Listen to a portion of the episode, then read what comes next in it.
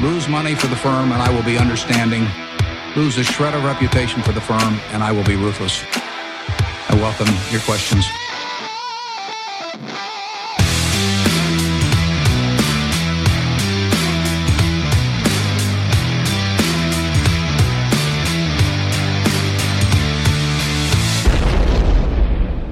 Hej och hjärtligt välkomna till Kvalitetsaktiepodden. Det är jag som är Ola. Det är jag som är Marcus. Ja, och det är jag som är Klas. Det här är ju avsnitt 120. Så är det. Jämnt Så och det fint. är jämnt och fint va? Mm. Som spelas in eh, tisdagen den 21 juni. Mm. Men som släpps då natten till torsdagen den 23. Vad vi håller på att strula då? Ja, Eh, det är en ny grej. Ja. Vi får väl kanske byta dag här så småningom, men vi fortsätter. vi fortsätter så här ett tag till Ja, och ja. tror att vi ska börja kunna det är ju komma lite, ut på torsdagar. lite, man- s- lite sommar här. Men Ja, det har ju varit så här hela våren. Ja. Mm. Men vi kör på så. Eh, Ja, med tanke på hur kraftiga rörelser vi har på börsen just nu då. Och eh, ja, Mest ner får man väl säga. Ja. Mm. men lite, lite uppåt idag. Nej, då är det ju jäkligt snäll Ja, ja, lite, lite. Ja, idag kanske. Ja. Ja. Eh, nej, men så här är det ju. Och nu börjar ju bolagen få lite kläm på här. Vad som har hänt i Q2 eller i andra kvartalet. Så det är ju lurigt att spela in två dagar i förväg. Jo, det... Så återigen får vi väl varna lite grann för det här att det vi säger nu kanske inte riktigt stämmer om två dagar. Nej. Så när vi pratar kurser och annat eller nämner något P eller något så är det det som vi såg här på tisdagen. Mm. Eh, det kan ju vara något helt annat när ni hör det här på Ja, torsdag. Precis. Men varför vi spelar in förväg är det är ju sommar va? Vi försöker ha ett liv utanför börsen också. Mm. Och det tycker vi alla ska testa. Men då blir, då blir det så här ibland. Ja. Mm. Kriget i Ukraina då? ja, hur går det? Här dominerar ju på intet sätt nyheterna så jag förstår att du frågar Ola. Mm. Man kan säga så här då att det mänskliga lidandet dominerar fortfarande i Ukraina. Eh, och jag tycker man ska fortsätta att skicka pengar till lämpliga välgörenhetsorganisationer. Varför inte stötta Röda Korset till exempel? Som oförtrutet jobbar på inom och utom Ukraina med stöd och hjälp till alla ukrainare, både de som försöker stanna kvar och de som tvingats fly. Jag såg idag på den här, den här ryssen som vann eh, fred- fredspriset. Han sålde sin medalj Ja. och fick en miljard tror jag som han skulle skänka till, till Ukrainas eh, något program där. Ja, Så det var bra. En miljard av en ironisk rysk oligark. Nej, det var någon skojar. annan eh, Ja, som var glad. Det spelar då. faktiskt ingen roll var de pengarna kommer ifrån när det Nej. går åt det hållet. Snyggt. Så det var bra. Snyggt. Närmsta jag har kommit är väl Vlads, eh, när han dök upp i D imorgon här va? Ja. Det var ändå lite snack om, om Ja. eh, Ukraina. Ukraina och Ryssland. Ja. Mm. Din miljard där gör det lite futtigt. Jag tänkte säga att jag har ju varit månadsgivare i, i, i Röda Korset mer än halva mitt liv. Oj, Ja, men det är bra. Ja, Och jag- blodgivare ja, också är det ju. Och jag upplever att nu, ja du vet, jag är så jädra godhetsknarkare. Ja, alltså. ja, ja. Men nu är det läge att öka. ja, Mm. bra. Men tack säger vi till alla de som kämpar i Ukraina Ja. för det som är rätt och sant. Mm. Se om vi kommer med i NATO här så småningom. Eller hur det blir. Hur det blir ja. Mm. Det var ju 120 avsnitt idag. 100, Avsnitt avsnitt bord. 120. idag. Mm. Och vi firar det. Ja, Med att försöka komma upp i 150 genomgångna bolag. Så är det. Vi har ju legat, Marcus, vi låg ju still länge Ola. jag vet. Och Marcus kom in, vi har kämpat oss uppåt och nu äntligen här så närmar vi oss 150. Så lyckas vi med våra nya bolag idag. Det hoppas jag att vi ändå ja, kommer ja. lyckas komma igenom. Och, och båda förhoppningsvis skapligt konjunktur, konjunkturokänsliga hoppas vi också att vi har hittat idag. Mm, det är kul. Bra i tid. Ja, vad har ni gjort sen senast? Ola, Macke? Ja, Marcus och jag var nere på Sweden Rock. Träffade faktiskt lite finans... Det, var, det var lite andra finansfolk där nere. Om, Ja. vi, om vi nu kan kalla oss det. Men som jobbar i den branschen. Nej, riktigt kul. Vi åkte också förbi då, eh, det här Ica Nära i Virserum då, som jag nämnde när jag pratade Loomis Pay och, och årsomsättning och sådär. Det låg inte alls ute vid vägen det här Ica Nära Virserum, så jag förstår att de hade så liten omsättning. Men ändå så klart högre än Loomis Pay då, så Ja, Eh. Vi letar ju faktiskt. vi letade, tänkte att det här måste vi ju fota. nu när vi ändå är i Virserum.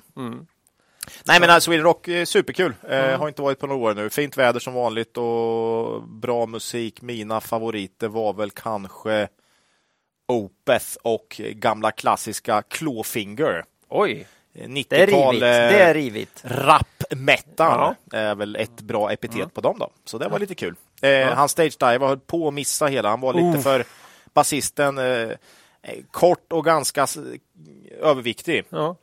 Liten och satt. Liten och satt, som en köttbulle ungefär. och tog fart och skulle hoppa över den här liksom säkerhetsbarriären. Och de Och här... det var ganska långt till Det var staketet. ganska långt. Jag skulle säga att han klarade med en decimeter ungefär. Annars hade han slagit rakt i det här räcket.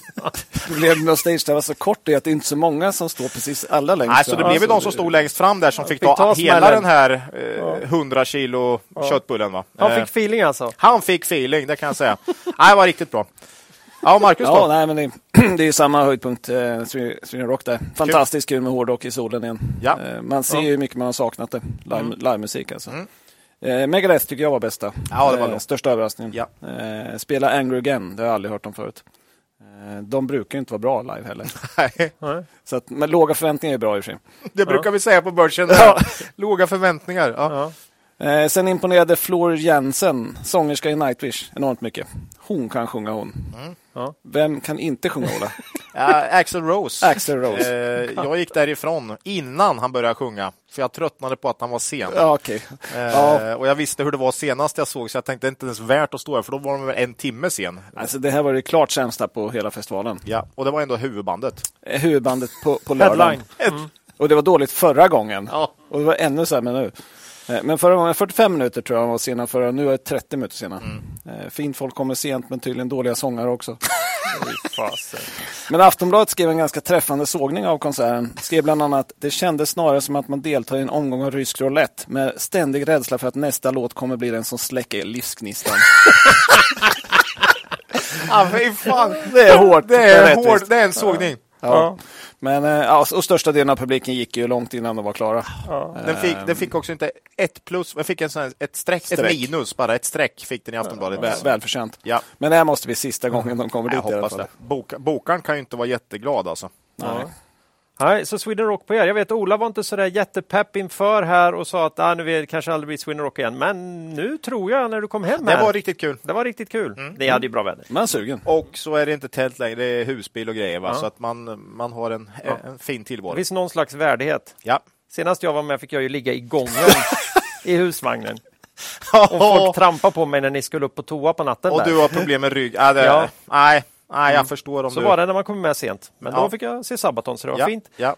Jag då sen senast, Ja, jag vad har ägnat gjort? mig åt annat. va? Jag har varit med äldsta dottern på tre dagars golfturnering med inkluderat inspelsrundan då, eh, i Jönköping. Mycket trevligt. Och en stolt pappa fick se ett spel som förbättrades ju längre tävlingen gick. Kul. Även om hon inte vände det i tid kan man säga. Men det, det, och inte minst i rejält blåsigt väder under andra rundan. Det är en utmaning för alla golfare då. Så ja, nu hoppas jag att hennes spel får släppa ordentligt snart. Kul. Mm, hoppas. Ja, och några andra som vet allt om att inte ge upp och nöta på och ständigt förbättra sitt spel även när det stormar på börsen. Vet ni vilka det är? Jag gissar på Cavalier, va? Då gissar du rätt. Det är Peter och Håkan. Ja. De är med oss som vanligt idag, vår huvudsponsor Cavalier AB. Och eh, återigen vill vi påpeka då, för de av våra lyssnare som har en lite större förmögenhet, eller kanske känner någon i sin omgivning som brukar komma med massa frågor till dem. Eh, minst 5 miljoner kronor så erbjuder Cavalier en framgångsrik diskretionär förvaltning. Och det kan ju vara många där ute som har fått se stora värden försvinna ur portföljer. Man misströstar lite, det är svårnavigerat på börsen just nu. Ja, då kan det vara värt att höra av sig till Peter och Håkan och höra om deras erbjudande och deras filosofi. Och då ska man också komma ihåg att de riktar sig även till företag, organisationer, stiftelser och så kallade eh, trädarbolag. Ja, till alla egentligen som vill ha eh, möjlighet till en bättre avkastning på sitt kapital. Mm. Vi pratar ju ständigt nu om månadssparande i fonder. ja, det är alltid viktigt, men man ser ju vikten av det, tycker jag. Att fortsätta nu här. För många känner ju att nej, nu vill jag inte investera mer här, nu går det så dåligt på. Det är ju den här timingrisken. Va? Man slipper oroa sig för timingen på börsen med ett månadssparande. Och varför då inte sätta pengarna i en eller båda av Cavaliers fonder, Quality Focus eller Cavalier Investmentbolagsfond? Och när man gör det så ska man komma ihåg att historisk avkastning i fonder inte behöver vara en indikator på framtida avkastning och att ni kan förlora delar av ert satsade kapital då fonder kan både gå upp och ner i värde. Tack säger vi till vår huvudsponsor Cavalier AB. Mm. Några andra som vi vill tacka det är ju vår samarbetspartner Börsdata. Värdeinvesterarens bästa vän. Utvecklingsarbetet här fortsätter ju oförtrutet. Och troligen redan den här veckan, och då tänker jag väl innan torsdag, men det är George vi har att göra med, så han jobbar väl förmodligen också på midsommarafton. Ja. Ja, då kommer nästa nyhet. Det är då de kommer lansera de här pdf-analyserna. 15 olika banker och analysfirmor för förhoppningsvis 500 nordiska bolag. Grymt. Analyserna kommer eh, finnas under eh, estimatfunktionen längst till höger i terminalen. Mm. Mm. Tanken är att det ska vara lika enkelt att läsa analyserna som bolagens rapporter. Det här har vi ju Ja, för längtat det, efter. de där är man inne och kollar i titt som tätt. Ja, och får allt Eller det här. försöker leta försöker leta. Mm, Nu mm, får vi det samlat. Gött. Som vanligt, man tänker att nu kan det inte bli bättre. Så blir det. Då blir det det. Fantastiskt. Ja, tack säger vi till Börsdata. Ja, och innan vi går vidare i avsnittet vill vi påminna våra lyssnare om att aktieinvesteringar alltid innebär ett stort risktagande. Aktier kan både gå upp och ner i värde. Satsa därför aldrig kapital på aktier som du inte är beredd att förlora. Det vi säger i podden ska aldrig betraktas som köp eller säljrekommendationer. Gör alltid din egen analys av bolagen innan eventuell handel. Ja, aktuellt då. Ja, det, är väl, det är väl Macke som får eh, gå i bräschen Ja, här. jag har ju satt en fast punkt här nu som, där det står Take it away Macke, står här bara min, i mitt manus. Ja. Mm. Nej, men det här med att det både kan gå upp och ner i värde kanske alla har sett nu då på slutet. Mm. Mm. Fast mest ner då. Nej, vi måste ju börja lite grann med allmän börskommentar. Eh, det har ju gått väldigt svagt sen senaste avsnittet. Jag vet inte hur många procent, men det är nästan 8-10. Det är lite farligt igen här att säga en Ja. siffra i och för sig. 10 procent kanske. Det, det klipper du säkert bort. Ja. Ja, förmodligen. Förmodligen. Nej, men det, det följer kraftigt in i det här eh, räntehöjningsbeskedet från, från Fed. Eh, De höjde 75 punkter, största höjningen sedan 94. Eh, Att den blev historiskt, hö, eh, historiskt stor höjning är väl tecken på hur otroligt sena på pucken man har varit från Riksbankens sida. Eh, Och eh, lite problemet är väl inte att man höjer nu utan att man lät krisåtgärderna vara kvar för länge. Eh, Men intressant då, så samma sak som förra gången de höjdes gick börserna initialt upp och sen jättemycket ner. Mm. Eh, Det var väl 3 procent där dagen efter ner nästan. Ja, Nasdaq var 4,5 Ja, tror jag, så ja, det är ja. riktigt kraftigt. Eh, Men det är lite skillnad nu tycker vi senaste veckan här mot nedgången tidigare. För på slutet har det varit väldigt brett, bred nedgång. I början följer liksom högt värderade delen av börsen. Nu har nästan allt fallit. Det var någonting med nakenbadande, jag tror jag hörde i en podd någon gång. Ja, men det gäller ju särskilt fastighet och byggrelaterat. Vi har ju en del sådana innehav eh, som har fallit kraftigt på slutet. Eh, så var det inte i början av nedgången. Nej. Eh, Svedbergs, Inwido och Catella till exempel smakar på ordentligt. Mm. Eh, trist såklart, men eh, vi har kvar aktierna. Eh, det är inte ne- bolagsspecifik nedgång. Eh, men svårt läge nu med inflationsdriven ränteuppgång. Eh, det har vi inte haft på väldigt, väldigt länge. Nej. Det är, det är lite nytt. Man vet, nästan- man, man det vet, känns inte, nytt. man vet inte vad, vad effekterna blir så att Nej. säga. Nej. Eh, får försöka ha så att säga ut ur det löpande och öppet sinne. Ja, det är ju bra.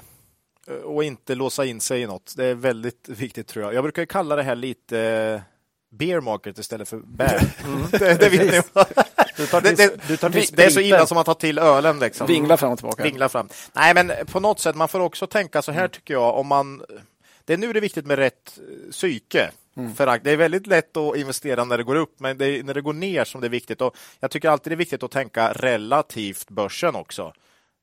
Eh, Tappar man 15 procent kan ju det vara väldigt bra. Eller bra, men det, det är relativt bra om börsen går ner 30. Det kan vara bra gjort. Bra gjort. Eh, så, så att jag tycker nog man ska ha ett relativt approach här. Eh, och ja, för långsiktiga, det är ju vid de här nedgångarna som det skapas bra ingångslägen. Så, så är det ju. Eh, frågan är när botten är och det vet ju ingen. Liksom. Eh, men psyket är ju viktigt nu eh, och eh, att man bara har investerat pengar som man liksom mentalt har, har råd att förlora. Eh, Och belå- förmodligen kan vänta på lite grann. Ja, precis. Och belåna aldrig brukar vi ju säga, Mm. för det är då du kan tvingas att sälja när det, när det egentligen är som störst köpläge och så. Eh, nej, men eh, det är nu ni får testa era hur ni är egentligen skapta för att hålla på med investeringar. Eh, När jag lyssnade igenom det här intervjuavsnittet vi hade förra podden på vägen ner i bilen eh, och just den här kring volatilitet var ju lite intressant. Jag har inte tänkt på det riktigt på det sättet med att vi brukar säga att volatilitet är inget bra riskmått. Men det blir ju en risk om du agerar fel på grund av volatiliteten. Det har jag inte riktigt tänkt på det sättet förut. nej, det, är ju, det är ju sant. Det har inte jag heller faktiskt. Och det är nu man kan komma in i det. Man får en volatilitet i aktien och så kanske man får för sig att göra något dumt. Då blev ju volatiliteten ett problem. Nej, men om man tar Inwido till exempel, Mm. så har ju aktien tappat en del på slutet. Från bolaget vet man ju inget nytt än, så allt har ju tappat på marknadens eh, oro för vad som kan hända en bit in i framtiden. Så det där, och, och det blir ju väldigt farligt om man varje gång ska sälja eller reagera eh, instinktivt på en börs rädsla för något. Mm. Det brukar ju sällan vara bra, utan det bästa brukar vara att ändå försöka bilda sin uppfattning utifrån vad bolaget levererar. Eh, och dit har vi inte ens kommit än. Vi brukar säga att det är spännande med rapporterna, men nu blir det riktigt Q2 är spännande. superintressant. Jag, jag tror att många kan släppa ganska bra Q2, men det, som sant, det blir ju väldigt... Vad säger de om hösten? Mm. Vad säger de om... Förmodligen blir det ganska mycket svår, svårt marknadsläge och ja, skulle Mm. jag gissa. Kriget, ja det var ju mycket i, i Q1 skrev ju alla nästan om kriget. Nu kanske det blir mer om, om eh, konsumenternas hand, ja, agerande och så. Det blir kul i alla fall. Det är 15 spännande. juli tror jag vi har hur många rapporter som helst. Ja, precis. Eh, Då är ju jag i Spanien, men eh, Ja, det, det får- går att, det går att läsa i, även i Det Spanien. får vi väl se. Du hade tänkt flyga SAS. Jo, just det. Precis. det, Det, kan det, nog var bli den, hem- det det var kan den nog lilla... bli- Det kan nog bli hemester för dig. Du Jag, får, nej, jag får ta min V90. Och, Hör- Hörde de vad vi sa i förra avsnittet? Eller? ja, förmodligen. Du får, du får köra ski, Jag får ta- Skistar istället. ja, De, de är ute. Jag såg faktiskt det. Det finns ju mer att hämta. Affärsvärlden, Benson skrev ju, jag hade inte fa fattat hur, hur långt efter ECB är här. Mm. Så Europeiska centralbanker, de har ju alltså, de har inte gjort ett skit. De håller fortfarande på med sina stödköp och negativa räntor här. Och, Men det går ju inte för Italiens räntor drar iväg så fort de andas Ja. om att göra någonting. men eh, här är så att det här är, squeeze. det är deadlock alltså. Mm. Så det finns ju många, det finns många potentiella negativa. jo, och det är därför börsen kan gå kvar. ner 30 procent. För att de, vissa scenarion här är inte alls särskilt nej, roliga. nej, inte alls. Så Ja. Jag tycker det här eurosamarbetet verkar gå jättebra. ja, just, nu, just nu är det verkligen på topp. Är Det verkar klockren idé att ha Mm. samma ränta i så många olika länder. Och så. Ja. Toppen. Jag ser Nej. inte vad som kan gå fel. Jag vill ha mina kronor och ören. Ja, fy. ja. Ja, Ja. Eh, mer nytt. Ja, men sen har det ju varit en gäng vinstvarningar. Tänkte Mm. ta upp lite i e-handelssektorn bland annat. Då. Eh, Boost, Nelly, Desenio, för att nämna några. Där har vi ju inte haft fingrarna i kakburken direkt. Nej. Eh, Nej. Om vi nu har varit med, med i Inwido och Svedberg. Så, nej, e-handlaren har vi inte. Ja, vi har klarat oss från vinstvarning Ja. än så länge. Ja. Det vet vi. Podden spelas in på torsdag. Eller släpps på Ja, torsdag. ja, ja. Släpps. Ja, nej, men det är många bolag inom den här sektorn som har gått svagt. Ja. Eh, och Boost talar i varningen om avmattande konsumtion drivet av förändrad köpkraft, fortsatta störningar i leveranskedjan och stigande inflation. Mm. Och Det har ju säkert påverkat, men jag tror att det finns en märkbar post-pandemi-effekt här också. Ja, ja, ja. Solklart. Som de inte nämnde. Det är bara att läsa e-handelsbarometern och det här så ser du ju att e-handeln i Sverige har gått ner också. Ja, Eh, Och Men känns, ja, känns lite snabbt om konsumenterna skulle börja köpa färre kläder redan efter någon månad med Ja, så därför tror vi mer på post-pandemi-effekt. det tror jag också ganska mycket. Det Men låter visst, inte lika kul att skriva det kanske. nej. Jag vet inte hur Men, rädd... det, ja. Men det är ändå bra det här att man inte gör som man brukar, att ha en förklaringsmodell åt ena hållet och sen existerar inte den. Här har man ju vägrat gå med på att det var pandemin man gick upp på Ja, och då är det ja. inte heller pandemin man går Nej. ner på. Så det är ju bra, för det hade ju varit det andra. Vi gick inte upp ett skit på pandemin, men nu när den är Nu- över, ja, då går vi det är ner på sant. den. Det Så är att, sant, eh, det Claes. ska de fan ha lite cred för. Ja, alltså. ja, ja. Men eh, det- jag såg den här e-handelsbarometern i eh, maj då, var minus 8 procent. Ja. Eh, Det är inget bra, men det var bättre än sni- snittet på minus 16 från februari till april. Då. Mm, Eh, Så kanske lite bättre. Men... Men eh, maj, ja sen kom ju sommaren då, så då är det ju, var det ju lite bättre förra året i och för sig. Så att, ja. Nej, jobbigt för de bolagen just Tufft. Men Byggmax pratar ju om att deras marknad skulle ge tillbaka halva uppgången som skedde under pandemin. Det kanske är samma för de här Ja. bolagen också. Möjligtvis. nu. Precis. Byggmax har ju dock, ja, de har ju hemmast, hemestertrenden ja, just det. Så Mm. att, eh, nej, men får se om det blir så. Halva, halva uppgång kanske. Ja, ja. Eh, Men den höga tillväxten då, som de har haft under pandemin har ju då visat sig eh, tillfällig. Lönsamheten har försämrats kraftigt. Och det är väl få som har uttalat orden men är marginalerna uthålliga så ofta som vi har gjort här. Nej, är de det? Ja. Nej, det har visat sig att de inte var där. Då. Och här kan man tycka att marknaden borde ha förstått att det fanns en pandemidoping. Eh, Men kollar man på kurserna i de här omtalade bolagen så är det ju brutalt vilken omvärdering som har skett. I uppgångsfasen extra kul, äga den här typen av bolag för resultaten går åt rätt håll, multipel expansion, kurserna går upp otroligt mycket. Men det går ju åt tvärtom då, när det börjar gå ner istället. Eh, vinsterna sjunker och så kontraherar multiplarna. Ja. Och så blir brutala fall. Jag, jag tittar lite snabbt där. Boost ner 64 procent i år. Nelly 55. Desenio 92. Pierce 86 och BOG 64 Oj, på sex månader. oj, shit. Ja. Det är inte kul. Hoppas de gjorde någon nyemission där uppe. Det var det ju... Ja, eller kom till börsen i Peers fall. Ja, decennier också. Ja, Ja, ja, decennium. Alltså, förlåt, jag inte Ja, ens dem, för det där var så dumt. Ja, men Pierce Pierce skulle man åtminstone hitta på. det vet jag inte ens vad det är. Jag, jag kommer ihåg, jag läste faktiskt de här IPO-erna, till slut var man ju tvungen att börja. Och, och Pierce kändes ändå som, ja men det här det andades lite kvalitet. vad, vad, är det, vad säger du? Motorcykelgrejer. Tillbehör. Eh, Men, men Planscherna kände alltså, du? där var det, ja, fy vad upplåsta det var. Drygt Alltså. 10 miljarder för lite planscher, det känns väl... Fy fan. Det, det måste Nej, vara bra. För Nej, deppigt 90, alltså. 90 procent ner, då är, då är det en miljard nu då? Eller? Ja, ja, jag tror med, nej, 92 procent ner. 90. Ja, Det var, jag tror de gick Ja, man ska in och sen gick upp lite, Man men ska det är helt skratta. galet. Jag, jag tror ingen i alla fall som försökt anamma hur vi tänker vara med i den emissionen. Jag hoppas inte i alla fall. Nej. Sen eh, lärdomen är ju att marknaden är inte så smart på kort sikt, tycker vi. Nej. Man drar trenderna alldeles för långt åt båda hållen, och, eh, men det rättar till sig på längre sikt. Men försök hålla er kalla till alla olika stories där ute och tänk, är det hållbart? Mm. Eh, Kan kosta i missad avkastning på kort sikt, men på lång sikt så kommer du spara pengar och inte dra, dras med så att säga. Precis. Och det för oss in lite grann på, Vi brukar göra något som vi kallar lågkonjunkturtest. det är bra. Den, eh, ja, det var länge sedan nu, tror jag. Men, men eh, det är ju lite för att se, är dagens värderingar eh, rimliga? Eh, och hur står de sig i ett riktigt skitläge?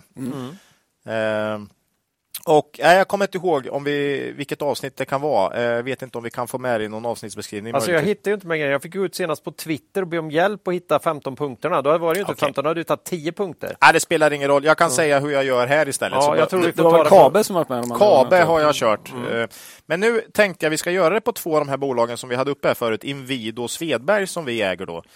Eh, Lågkonjunkturtest bygger på att jag brukar dra bort, jag, jag brukar sätta ett 10 i tapp i omsättning. Och sen lägger jag den lägsta helårsmarginal man har haft nå- så länge vi har historik. Eh, och Inwido här då till exempel. Efter Q1 och de här senaste förvärven så uppskattar vi Inwidos årsomsättning till cirka 9 miljarder just nu. Det blir 8 miljarder ungefär om du drar bort 10% ish. Inwido tappade 11% omsättning 2009, vilket var ett sånt riktigt jobbigt år efter 2008 vet ni. Så 10% ner, ja, det är fine. Och så sätter man den sämsta rörelsemarginalen Inwido har haft ett enskilt år under de senaste 15 åren. Det är 6% jämfört med nuvarande 11. Eh, och applicerar vi det på 8 miljarder så får vi en ebit på 480 miljoner jämfört med nuvarande cirka miljarden ebit. Eh, vinst per aktie 480 miljoner, nuvarande antal aktier 6,7. Cirka hälften mot idag alltså. Eh, på kurs 115 ger det ett P på 17. Eh, och eh, då har vi sagt förut att helt okej. P 17 för ett kvalitetsbolag i botten på ett riktigt uselt år, i botten på en lågkonjunktur, är bra. För, för det är ju liksom, sen ska det ju bara åt andra hållet. Man vill inte se P30-40 här dock, för då, då börjar det liksom kännas som att det, då finns det fortfarande fallhöjd här. Inwido kan självklart tappa mer, men man får ändå en, känsla för hur det skulle se ut om det blev ett riktigt skitår, eh, något år här framåt. Då. Svedberg samma, nuvarande omsättning inklusive det här förvärvet i UK, Roper Roads, bör vara ungefär 1,8 miljarder. 10 procent bort, ish 1,6 miljarder. Eh, lägsta rörelsemarginalen under senaste 20 åren är 7 och inträffade 2012 för Svedbergs. Om vi applicerar den rörelsemarginalen på 1,6 miljarder och räknar om till vinst per aktie får jag 2,50. På kurs 40 kronor landar ett konjunkturs, lågkonjunkturs P på cirka 16. Och det är faktiskt lägre än Svedbergs historiska P oavsett om man kollar på 3, 5, 7 eller 10 år. Så till och med ett riktigt uselt år får du lägre P än vad Svedbergs brukar handlas till. Och det säger väl också lite om hur rädd och orolig marknaden är för för, eh, för den här typen av för lågkonjunktur nu. By- enkelt. byggrelaterat. Och byggrelaterat. Eh, nej, men så där kan man göra på sina innehav, men det bygger på att man har stabila vinstdrivande bolag. För gör de förlust varannat år, då vet man inte. Då finns det inget, utan det ska ju vara bolag som alltid visar vinst då. Eh, Eh, nej, men så, så, så är det. Och jag tycker båda då de här bolagen till exempel klarar ju. Eh, Kabe hade väl också, kommer jag ihåg om vi gjorde det då, var väl också 16-17 i PE. Men som sagt, då är det ju ändå eh, upplagt för vinsttillväxten. För det är ju botten så att säga. Så att, eh, det där brukar jag köra ibland. Mycket bra. Eh, kan ni göra om ni Ja. har lust.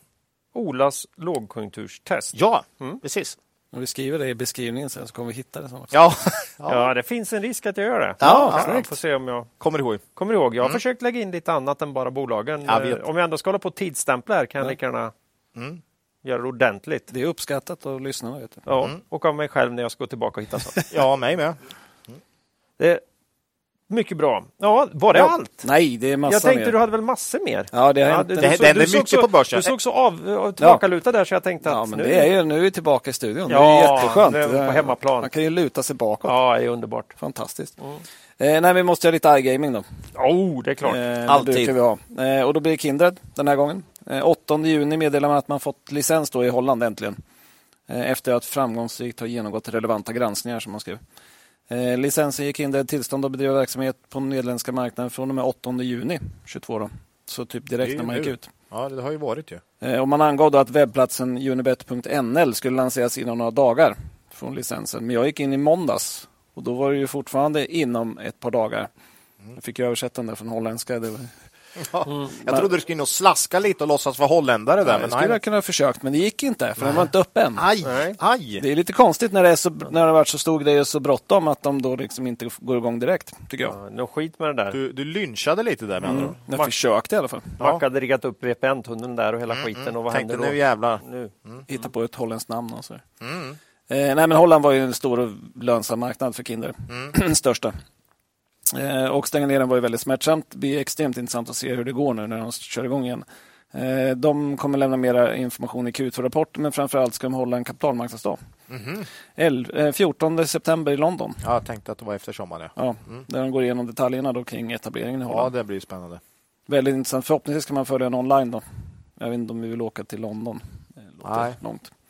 Eh, Men man ska inte förstå förhoppningar på vinster i början då. Eh, För att de andra operatör- operatörerna har fått ett stort försprång. Kommer kosta i marknadsföring och komma igång då. Eh, Och som vi förstår det får man inte använda gamla spelardatabaserna heller. Eh, Men de har varit framgångsrika tidigare så varumärkeskännedomen finns ju i Holland i alla fall. Så det har man en fördel av. Så räkna med att nyheter om Holland kommer vara starkt på, påverka kursen kraftigt i Kindred. Ja, Man gick upp 10% på den nyheten. ja jag förstår det i och för sig. I och för sig. Men, men nu är man i 93 spänn när vi gick in och det är, de har gett bort hela uppgången igen. Ja, Så att den blir ja. tillfällig. Men det är en viktig fråga för Kindred. Mycket viktig. Så det får hålla koll på. Eh, sen hoppar vi till Dedicare då. Ja. 17 juni informerade man att man beslutat överpröva den nationella upphandlingen om bemanning av sjuksköterskor och läkare till rikets 21 regioner. Då, då skriver man att eh, både inför och under upphandlingsprocessen har man informerat SKR om att riskerna eh, om riskerna med att eh, så tydligt försämra villkoren i det framtida avtalet. Då, med förhoppningen om att man skulle då, eh, hörsamma de här åsikterna. Men så skedde inte. Och genom att överpröva nu så hoppas man att SKR och regionerna avbryter hela upphandlingen och gör om den istället med mer balanserade villkor som Dedicare skriver. Då. Vi har ju tidigare gått igenom lite grann. Du körde ju Claes en hel del från den. Eh, och mm, vi kände att syftet var att göra det mindre attraktivt att jobba inom vårdbemanningen. Eh, Det är alltså ett uttalat mål. Ja. Du handlar upp en, en grej med syfte att inte, inte någon som ska vilja köpa den. Det är lite udda. Det är, väldigt, det är extremt konstigt. udda. Det är, det är så svårt att det går knappt att förklara det. För det är ju, helt, det är ju verkligen omvända världen. Mm. Och vi har, när vi har läst de här och, och pratat om villkoren så är det ju många villkor som känns så konstiga så att man förstår ju Dedicare. Liksom. Verkligen. Mm. Men det är en konstig situation. Ja, de, de, skriver det att ambitionen är att minska inhyrningen från 3,9 till 2 procent av totala kostnaden. Då. Och med en sån ambition är det inte så konstigt att det blir dåliga villkor. Då. Nej. Eh, Men det här lägger extra osäkerhet i branschen och både Dedicare och NGS tappar ju ganska ordentligt på börsen efter beskedet. Eh, Ja, olyckligt. Eh, Vi äger aktier i bägge. Det var inte riktigt vad vi ville se. Nej. Men, men på lång sikt kanske ja, man måste ta fighten. Ja, jag tror väl det. Och, och dessutom så är ju Sverige fortfarande en väldigt liten del av vinsten. Då, då. Eh, Ja, för Dedicare. För Dedicare, ja. Eh, och eh, det här nya förvärvet som kommer in i Q2 är väl ungefär i nivå med hela Sveriges ebit ebit-resultat. Eh, Så att det är ju liksom inte ohanterbart på något sätt. Och jag tycker nog man gör rätt, för varför ska man ett avtal som... In, och, och vad, vad ska regionerna göra med, med vårdskuld? Hur ska de få in personal om, om ingen... Jag vet inte. Det, det blir, det, det, jag, jag ser, jag ser liksom ingen riktig väg framåt. Det här var nog de har nog tänkt igenom det här jäkligt noga skulle jag säga, Dedicare. Eh, Ja. Men, men kanske region eller liksom SKR också gjort det. Jag vet, det. Det som jag var lite deppig över här var att jag såg inte det här alternativet. Nej. Alltså det här är ju ganska, vi ser, lite grann kan man jämföra med att vi ska spela Monopol här ett gäng. Och sen är vi några stycken och då fanns det två val. Antingen så sätter man sig vid bordet och försöker spela Monopol även, att, även fast du inte får några startpengar som du hade hoppats. Eller så säger du att nej, jag vill inte spela Monopol mer. Nej. Men nu går ju Dedica fram här och, och försöker välta hela bordet och, och stoppa spelet så att säga. ja. Och det, den, den såg inte vi. Nej. Nej, den har inte vi haft. Så det är viktigt Nej. att komma ihåg det där och vara ödmjuk inför det. Att det kan alltid hända, eh, hända saker. Och trots hur mycket vi har grävt och pratat med både folk inom och utom bolaget och så här. Den här såg vi inte. Nej. Och vi vet inte riktigt deras odds att ta hem det här och vad det innebär om de vinner eller förlorar. Men varför är vi inte mer deppiga över det här? Jo, för att Sverige är i dagsläget en sån liten del av Dedicare. Ja, och de här befintliga avtalen i regionerna Ja. kommer ju löpa på Ja, ja. tills de är tills de tar slut. Mm. Så att du har ju ett par års successiv då nedtrappning mot det här och då kan man ju helt plötsligt ha förvärvat minst lika mycket i Norge. Eller, alltså, det kan ju vara något helt annat. Nu tror inte jag att Sverige kommer klara sig utan vårdbemanning. Det är väl min jag tror inte Sverige kommer vara det enda landet i Norden som inte har vårdbemanning bara för att eh, SKR satte sjuka avtal eller eh, sjuka Krav. krav i sitt avtal. Det, det, man kan inte... Men, men vi, vi får se. Vi, Det fanns också bitar i det avtalet som vi verkligen ville ha med försäkringar Ja, och schyssta ja. villkor och sådär. Mm, mm. Så att, eh, ja.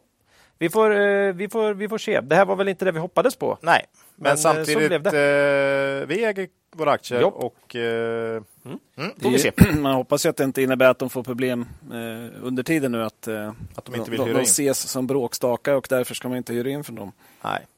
Nu har väl den varit frostig relation länge. Ja, jo, i och för sig. Så att, eh, Medan man, där det kan vara tydliga med att Norge så ses man ändå som eh, en, eh, en bra samarbetspartner och någon man som, som hjälper regionerna istället för här som något man ska försöka motarbeta. Liksom. Ja, det var väldigt stor skillnad när vi har förstått på samarbetsklimatet Ja, i de olika länderna. Så att, Ja, ja, men intressant. Ja, det får vi mycket, se. mycket intressant. får följa upp det senare. Ja, Eh, Catella hoppar vi in på då.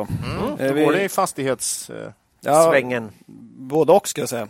Eh, Vi har haft uppe dem några gånger i podden och då har sagt att det ska vara harvesting year 2022. Då. Eh, Och det började ju bra då när man sålde den här log- logistikfastigheten i Norrköping i slutet på mars.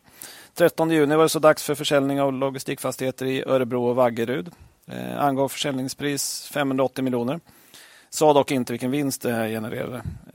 Jag tycker man kan ha lite mer information i sina PM. tycker jag. Eh, Man av- angav inte heller hyresnivån, så det är lite oklart att se vilken direktavkastning som affären görs på. Det hade varit intressant att ställa mot priset på fastigheten i Norrköping då, och jämföra dem lite. Sannolikt är då priset lite lägre, för man sa i PM att trots en något svalare transaktionsmarknad har intresset för fastigheten varit stort. Eh, Det, den texten hade man inte i första PM. Då, så att säga. nej. Jag såg att Redeye spekulerar att vinsten för Catella blir 94 miljoner, då, 1,06 kronor per aktie.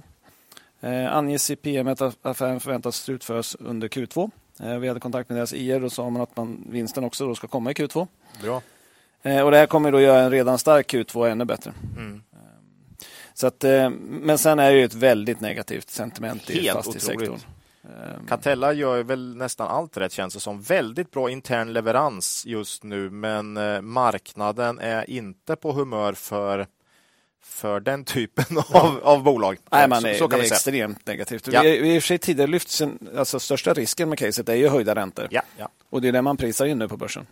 Så att, eh, ja, vi får väl se Mm. Vi hur får se. länge Det ser är ut så, intern liksom. leverans mot eh, ett marknadsklimat som är allt annat än bra, så kan vi säga. Exakt så. Mm.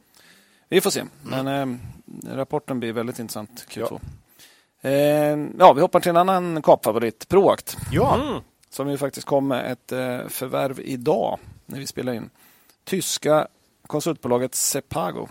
Eh, 85 medarbetare, 20 års erfarenhet av konsultverksamhet inom områden datacenter, omvandling av publika moln och IT-säkerhet. Köpeskilling 12 miljoner euro samt 4 miljoner euro i eh, tilläggsköpeskilling. 5 till 6 gånger ebitda-resultatet. Känns attraktivt. Kan det möjligen vara så att priset på onoterade bolag bör anpassa sig till börsens utveckling? skulle jag tro. Mm. Vi har ju även lite inblick i den onoterade marknaden och jag tycker man börjar känna att om in, ja, det börjar dras neråt, men om inte annat så möts inte köpare och säljare längre. Mm. Eh, Så lite som på bostadsmarknaden just nu skulle jag tro. Mm. Men man har ju sett Klarna och några sådana här, så att nu börjar det ju faktiskt påverka ja. den onoterade. Ja, men som vi sa, bara e-handlarna här mm. var väl ner, vad sa du, 60 procent? Ja, 60 till 80. Ja, och det är mm. många den typen av digitala bolag som säljs utanför börsen och ja, om man nu vill ha 10 procent lägre pris än för ett år sedan, det går inte, det rimmar ju inte med Nej. Så att, eh, mm, intressant. Proact också kul med Tyskland. Fortsätter vilja liksom få upp det som en stark marknad. Dessutom så är det här tjänster då och med ganska hög marginal. Så att eh, jag tror ju att tjänstedelen nu är i, nästan uppe på 50 procent i Proact. Då. Mm. Eh, så nu, nej, riktigt kul. Mm. Nej, men för transaktionen skulle eh, innebära fem, 150 ja, 15 miljoner euro i ökad årsomsättning. Det är ungefär plus 4,5 procent mm. på förra året. Ja. Eh, positivt öka andelen tjänster. Då. Som ja. du sa, det blir ju mer, mer, stabil utveckling och vi har ju sett att marknaden har ganska svårt för när det svänger. Ja, väldigt svårt i Proact med det. Eh, ABG skickade ut en kommentar om förvärvet där de trodde att ebita-marginalen ökar från 6,6 till 6,9 procent 2023, allt annat lika. Då. Mm. Andelen tjänster från 45 till 47 skrev de. Då. Ja. Eh, kursen reagerade väldigt positivt, var upp nästan 10 procent. Lite konstigt, för så var det inte förra förvärvet. Och jag tyckte det också var bra, men man vet aldrig. Det eh, känns lite överdrivet. Bra affär, men inte riktigt så bra. Nej, men vi, vi gillar ju Proact. Eh, ja, det går åt rätt håll. Det går åt rätt håll. Det känns bra. Mm. De kanske kan hitta mer att köpa nu om priserna blir lite bättre. På ja, onoterat. många av dem som har bra finanser. Mm. Det är precis tvärtom mot dåliga just nu, för det är riktigt illa med, mm. med räntor och allt. Så självklart är ju bra finanser riktigt viktigt nu. Och det har vi tjatat en del om. Ja, framförallt när det var hög, alltså förra året börja tänka på det, eh, helst innan då. Mm. För vi, vi har egentligen tagit från andra hållet att de, då, de med dåliga finanser kan få problem att ta in pengar när det blir dåliga tider. Men det är också så de som har bra finanser kan göra väldigt bra affärer i dåliga tider. Solklart. Shit vad många som kanske, var, som, som kanske gjorde ett, ett förvärv i vintras som föll som är jäkligt nöjda. Ja, det är inte Ericsson du tänkte på då, som köpte svindyrt bolag på toppen. Nej, nej. nej men många Securitas köpte väl också rejält och det finns ju många som köpte in här. Så att, uh, mm. ja, där, där har vi ju fått en fråga om varför vi tror att man aldrig sätter de där eh, villkoren för den nya emissionen. Jaha. Securitas. Ja, jag har ingen aning, men börja med att köpa ett bolag svindyrt på toppen och sen sitta i en fallande marknad och fundera över hur ska vi sätta den här emissionen så kanske man kan få början. Vi, en början har, på en förklaringsmodell. Ja. Jag gissar. Jag vi, gissar. vi, har haft lite, lite på det temat på slutet. Mm. MTG va? Nej, det var ju eh, Millicom. Millicom, förlåt. Jo, samma sak. Mm. Svedbergs, Svedbergs satte ju inte några villkor. Så Nej. ja. Och det gick inte så bra. Nej. Nej det är ju superkorkat. Ja, ja. Fram med villkoren direkt. Ja. Okej, okay, bra eh, Marcus, ja, intressant. Men sen på tal om Proact ja. Eh, så hade vi också nyheten i förra veckan att Magnus Lönn, som är avgående VD i TPG, som Just gick igenom det. i avsnitt 118, ska börja på Proact. Mm. Vi visste ju att han skulle sluta, men inte vart han skulle. Men ska han till Proact som Sverigechef. Mm. Eller Nordenchef bara. Ja, chef för affärsområdet Nordic and Baltics. Ja, det är ju största. Så det... TPG omsatte förra året 200 eh, miljoner. Nordic and Baltics omsatte nästan 1,9 miljarder, så tio gånger mer. Så det är lite steg uppåt. Mm. Vi tycker det är kul att han hamnar i ett annat kapbolag. Ja, han har varit mm. duktig i TPG också. Eh, och slutligen då, eh, fått lite frågor på Twitter om spackarna, mm. hur vi ser på dem och vi agerar i dem. Eh, och vi, vi, kommenterar inte på Twitter hur vi agerar i aktier, eh, men vi kan tänkas ta upp det i podden istället. Eh, vi har tidigare sagt att vi har paketerat lite likvider i Bure och Krades spackar. Eh, sett det som liten nedsida med option på skaplig uppsida om man hittar ett bra bolag att köpa. Mm. Eh, vi har på senaste tiden eh, både minskat och ökat lite grann eh, beroende på vad som annat har lockat att köpa. Vi har i dagsläget lite positioner i båda spackarna. Rimligt att tro tycker vi att förhandlingspositionerna då egentligen mot bolag som man vill köpa har stärkts. Lite på samma tema som vi hade nyss. Då. Mm. Cash is king. Ja, och dessutom står de väl i 92 kronor 92, 93 ungefär. Ja, ja 91,70 och 92,30. Mm. Eh, och värdet borde vara 99 kanske på kassan. Ja, ja de, har inte bränt, de, har inte, de har inte bränt mycket av kassan. Nej, så att eh, du har ju en solklar rabatt. Lite rabatter.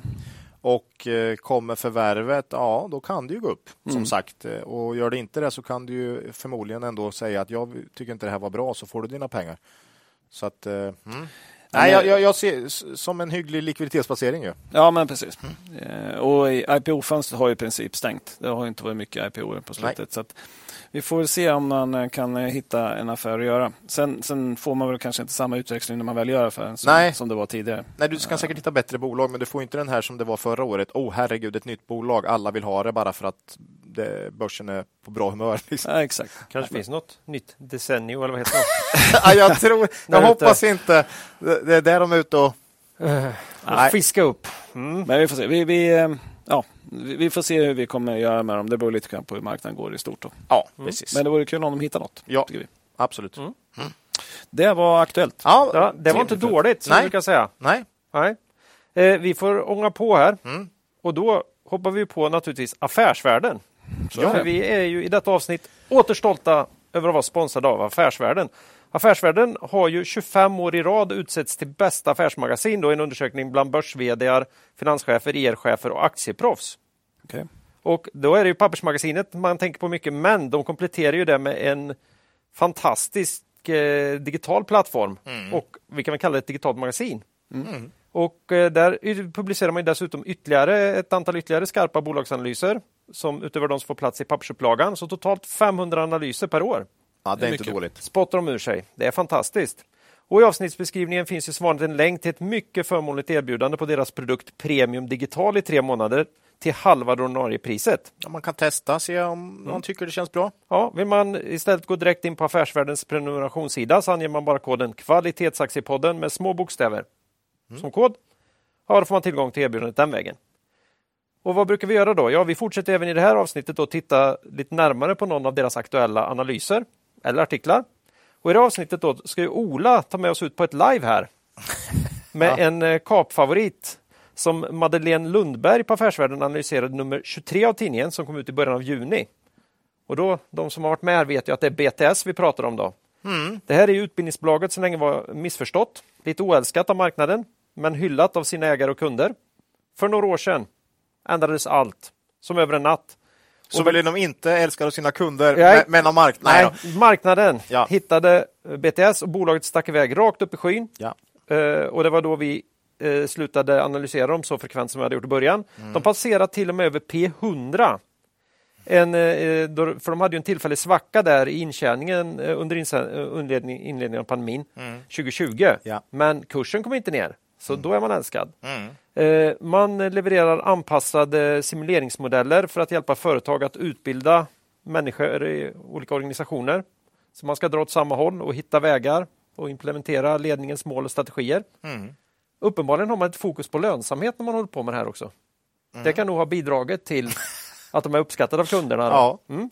Så då är frågan, eh, vad tycker vi och affärsvärlden om bolaget i dagsläget, Ola? Ja, eh, ganska lika syn faktiskt, måste jag säga. Eh, som affärsvärlden här. Eh, BTS är kanske mitt favoritbolag på Stockholmsbörsen om jag kollar liksom på, på helheten.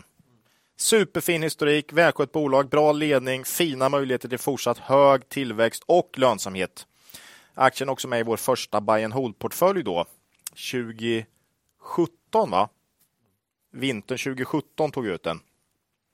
Pandemin var dock inte det bästa som kunde hända det här bolaget. Nej.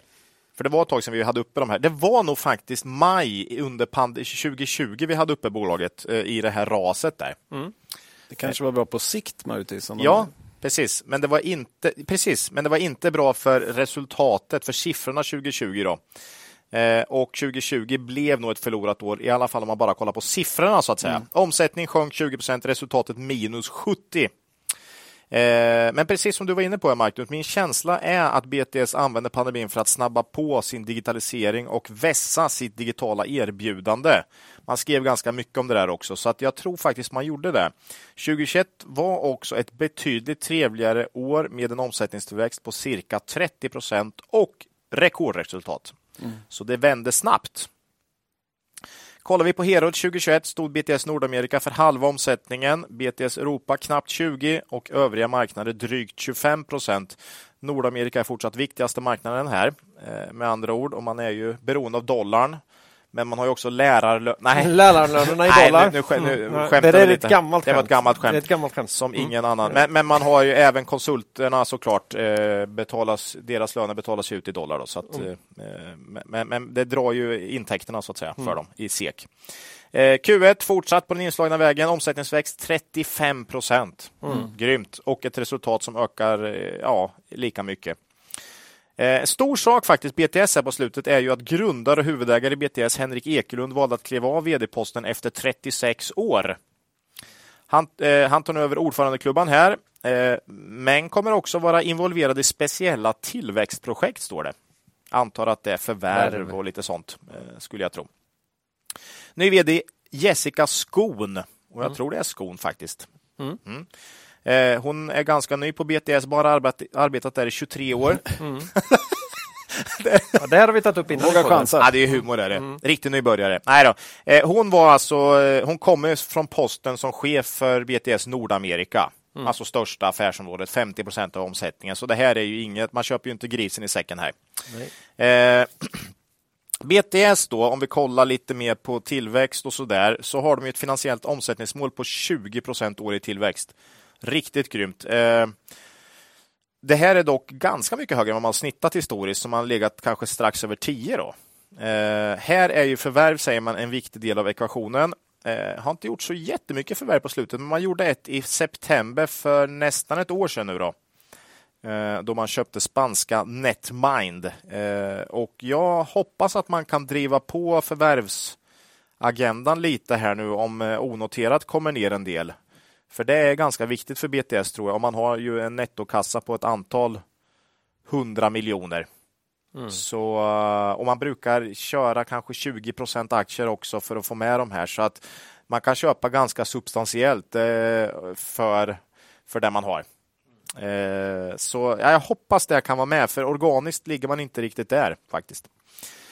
Kollar man på förväntningarna för 2022 så tror Affärsvärlden här i sin analys på drygt 11 kronor i vinst per aktie. Vi ligger något lägre, eh, strax under 11, men väldigt likt ändå. Kollade ABG och Penser också, de ligger på 11 så att, att de, Samstämmigt. de flesta verkar vara ungefär, eh, tro ungefär lika om vad BTS kan landa på i år. Eh, Och eh, 11 ger på kurs 320 kronor, ett P på cirka 30 då. Eh, och du pratar om 100 här, så att mm, nej, BTS ska ha en hög värdering, men 30 tycker vi fortfarande är lite mastigt om jag ska vara ärlig. Och då går det ju riktigt bra dessutom. det går riktigt bra. Eh, och eh, vi brukar ju vilja köpa bra bolag till låga värderingar. Här är ju dock bara ett av de kriterierna uppfyllda här egentligen. Och lite det är affärsvärlden inne på också i sin analys här. Eh, att ja, det är ett väldigt bra bolag, bra möjligheter till tillväxt, men potentialen är för låg om man köper på den här nivån. Då. Så de sätter neutral här och jag tycker det känns, eh, känns balanserat och bra. Eh, BTS har liksom inte riktigt rasat heller så mycket av de här andra ganska högt värderade bolagen. De är ner 20 procent i år och ja, kanske upp på 12 månader till och med. Jag vet inte. Men det är eh, bättre än börsen i år. mycket bättre. Trots, ganska hög värdering. För hög värdering och, och så. Eh, så att man har klarat sig väldigt bra. Eh, nej, men jag tycker nog Affärsvärldens analys känns väldigt spot on på vad vi tycker, känner här och vi gillar ju BTS såklart, precis som man skriver i Affärsvärlden, men finns ingen jättepotential tycker vi ändå i dagsläget på dagens värdering. Mm. Ja, vi äger inga aktier i BTS. Kanske ni har något i något pensionssparande, något, men Ja, en liten post. ja, det är bra. Sen väldigt länge. Ja. Mm. Jag har ju redan berättat i podden att jag sålde då. Mm. Och jag ångrar mig varje dag. Ja. Du Sen kan, dess. snart, kan du köpa dag, tillbaka, snart kan du köpa tillbaka igen, Claes, kanske. Ja, snart är det dags. Mm. Eh, nej, men det var BTS. Ja. Bra analys i Affärsvärlden. ja, vi får tacka Madeleine för den. Ja, Och eh, det var i avsnitt 67 de var med senast, så vi har nog nämnt dem, men vi har nog inte liksom tagit dem ordentligt nej. På De var, med, de var med under Aktuellt när han slutade. Det blev, ja. just det. Det blev ju lite för att värderingen har dragit iväg så mycket. Ja, Då det är det inte lika roligt att prata om det i podden. Nu börjar det som sagt. 30 är ändå... Ja, det är dyrt, men det är inte så att eh, man mår illa. Mm. Eh, liksom. Nej. Eh, Nej, det vill man inte göra. Nej, det vill man Nej, det inte är göra. tråkigt att göra det. Ja. Nej. Kittlar lite, lite grann Ja. när man tittar. Ja. Ja, tack, tack säger vi till vår sponsor Affärsvärlden. Mm. Mm. Jaha, dagens första nykomling då. Vi utlovade ju två.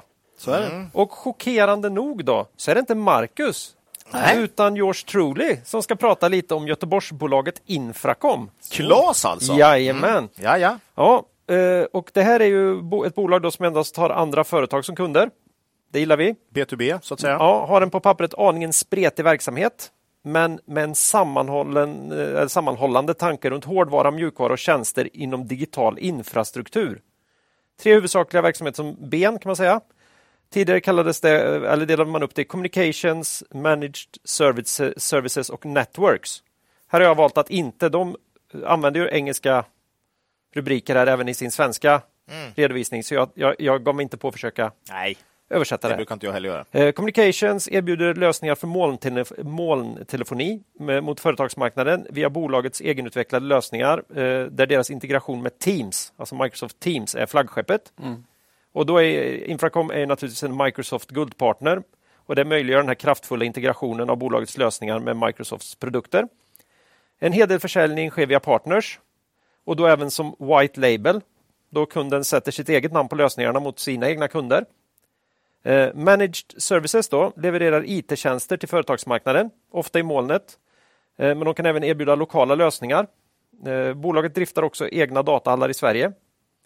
Eh, och man kan ut- outsourca hela eh, sin IT-lösning, alltså ett, ett kundbolag här kan outsourca hela sin IT-lösning till Infracom. Eh, och de har även en produkt som heter Arbetsplats som tjänst. Den tycker jag är ganska tydlig. Ja, okej. Den säger det mesta om vad det handlar om. Men de hade en riktigt fin lösning med telefonen där man kunde göra jättemycket grejer med någon sorts telefonväxel. De hade någon reklamfilm som jag såg. Ja.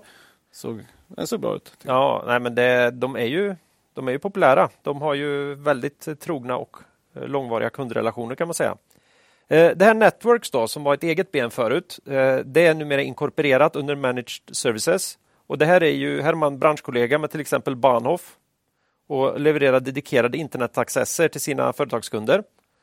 Man eh, levererar ju både via egna nät och via andra aktörer, till exempel de olika stadsnäten i Sverige. Då. Eh, och eh, ja, i det här benet har man även försöker man uppfylla kundernas behov av webbhosting, domäner, hemsidor. Man kan till och med få hjälp med webbproduktion om man nu vill ha en komplett lösning. Eh, one stop shop. Ja, jag vägrar ta det i min mun då. Ja, det gör det. De, Ja. de där värderingarna har kommit ner, de som använder det har kommit ner 70-80 procent Nola, det vet du va? Okej. Vissa 90 också. Man har inte mycket om internet och things längre. Nej, inte varje dag i alla fall. Buzzword. My- mycket Buzzword. mindre. Ja, Och- ja. SAS-bolag är inte heller lika mycket De vill ju faktiskt vara en one-stop shop Jo, inom sina Men bitar. de säger då. att vi har det mesta inom... Ja, mesta inom. Men har de någon SAS då? Eller? Digital Ja. infrastruktur. Ja, det är ju det som är grejen. Det här, allt i stort sett eh, säljer man ju här som abonnemang va? Mm. Och det är ju återkommande intäkter. Ja, det är alltid trevligt. Ja. Eh, och vi fick ju en möjlighet att prata med bolagets grundare Bo Kjellberg för en liten tid sedan, jag och Macke. Eh, han är ju majoritetsägare här, 59 procent av aktierna och rösterna. VD, sa jag va? Då kan man säga att man bestämmer va? Mm. Och, eh, ja, och han berättade faktiskt att bolaget även lever som de lär. Allt egentligt arbete internt i bolaget sker idag via Microsoft, Microsofts plattform Teams. Mhm. Sånt gillar jag. Ja. Så man sitter inte och slaskar mejl internt och så säger man till kunderna att nu ska ni göra allt i, Nej, nej, nej. i Teams, utan de jobbar där själva. Eh, och eh, om vi går vidare, då, vad, vad vill man uppnå här? Ja, bolagets finansiella mål är att öka omsättningen med 15-20% per år. Och det har, man, det har Bo lyckats med historiskt. Den eh, årliga tillväxten ligger över 22 procent de senaste fem åren. Bra. Eh, och eh, nu beskriver man ju många av sina marknader och marknadsnischer som mogna. Så ska man fortsätta ha den här ökningen och även historiskt så har den ju kommit mycket från förvärv. Ett alternativ till det här är ju faktiskt att börja ta större kunder. För historiskt har kunderna här, bolaget är inte jättestort och då har också kunderna ofta varit små och medelstora bolag. Eh, Så att eh, ja, det är en annan väg framåt. Då. Men annars har mycket av tillväxten kommit från förvärv. Sedan 2018 har de förvärvat inte mindre än nio, ja, inte bara bolag utan Kundstock. man har gjort nio förvärv. Två av dem har varit att betrakta som kundstocksförvärv. Då. Eh, Och de har tillfört ungefär 60 procent av den förväntade omsättningen 2022. Oj, Så det är ju rejält. Va? shit. Ja. Mm. Om man då ska försöka koppla det till någon slags organisk tillväxt eh, så kan man ju se att eh, den förvärvade omsättningen sedan 2018 har varit 185 miljoner enligt den kommunikationen som har gått ut i samband med förvärven. Medan den faktiska omsättningsökningen då, eh, 2017-2021 eh, har varit 160 miljoner.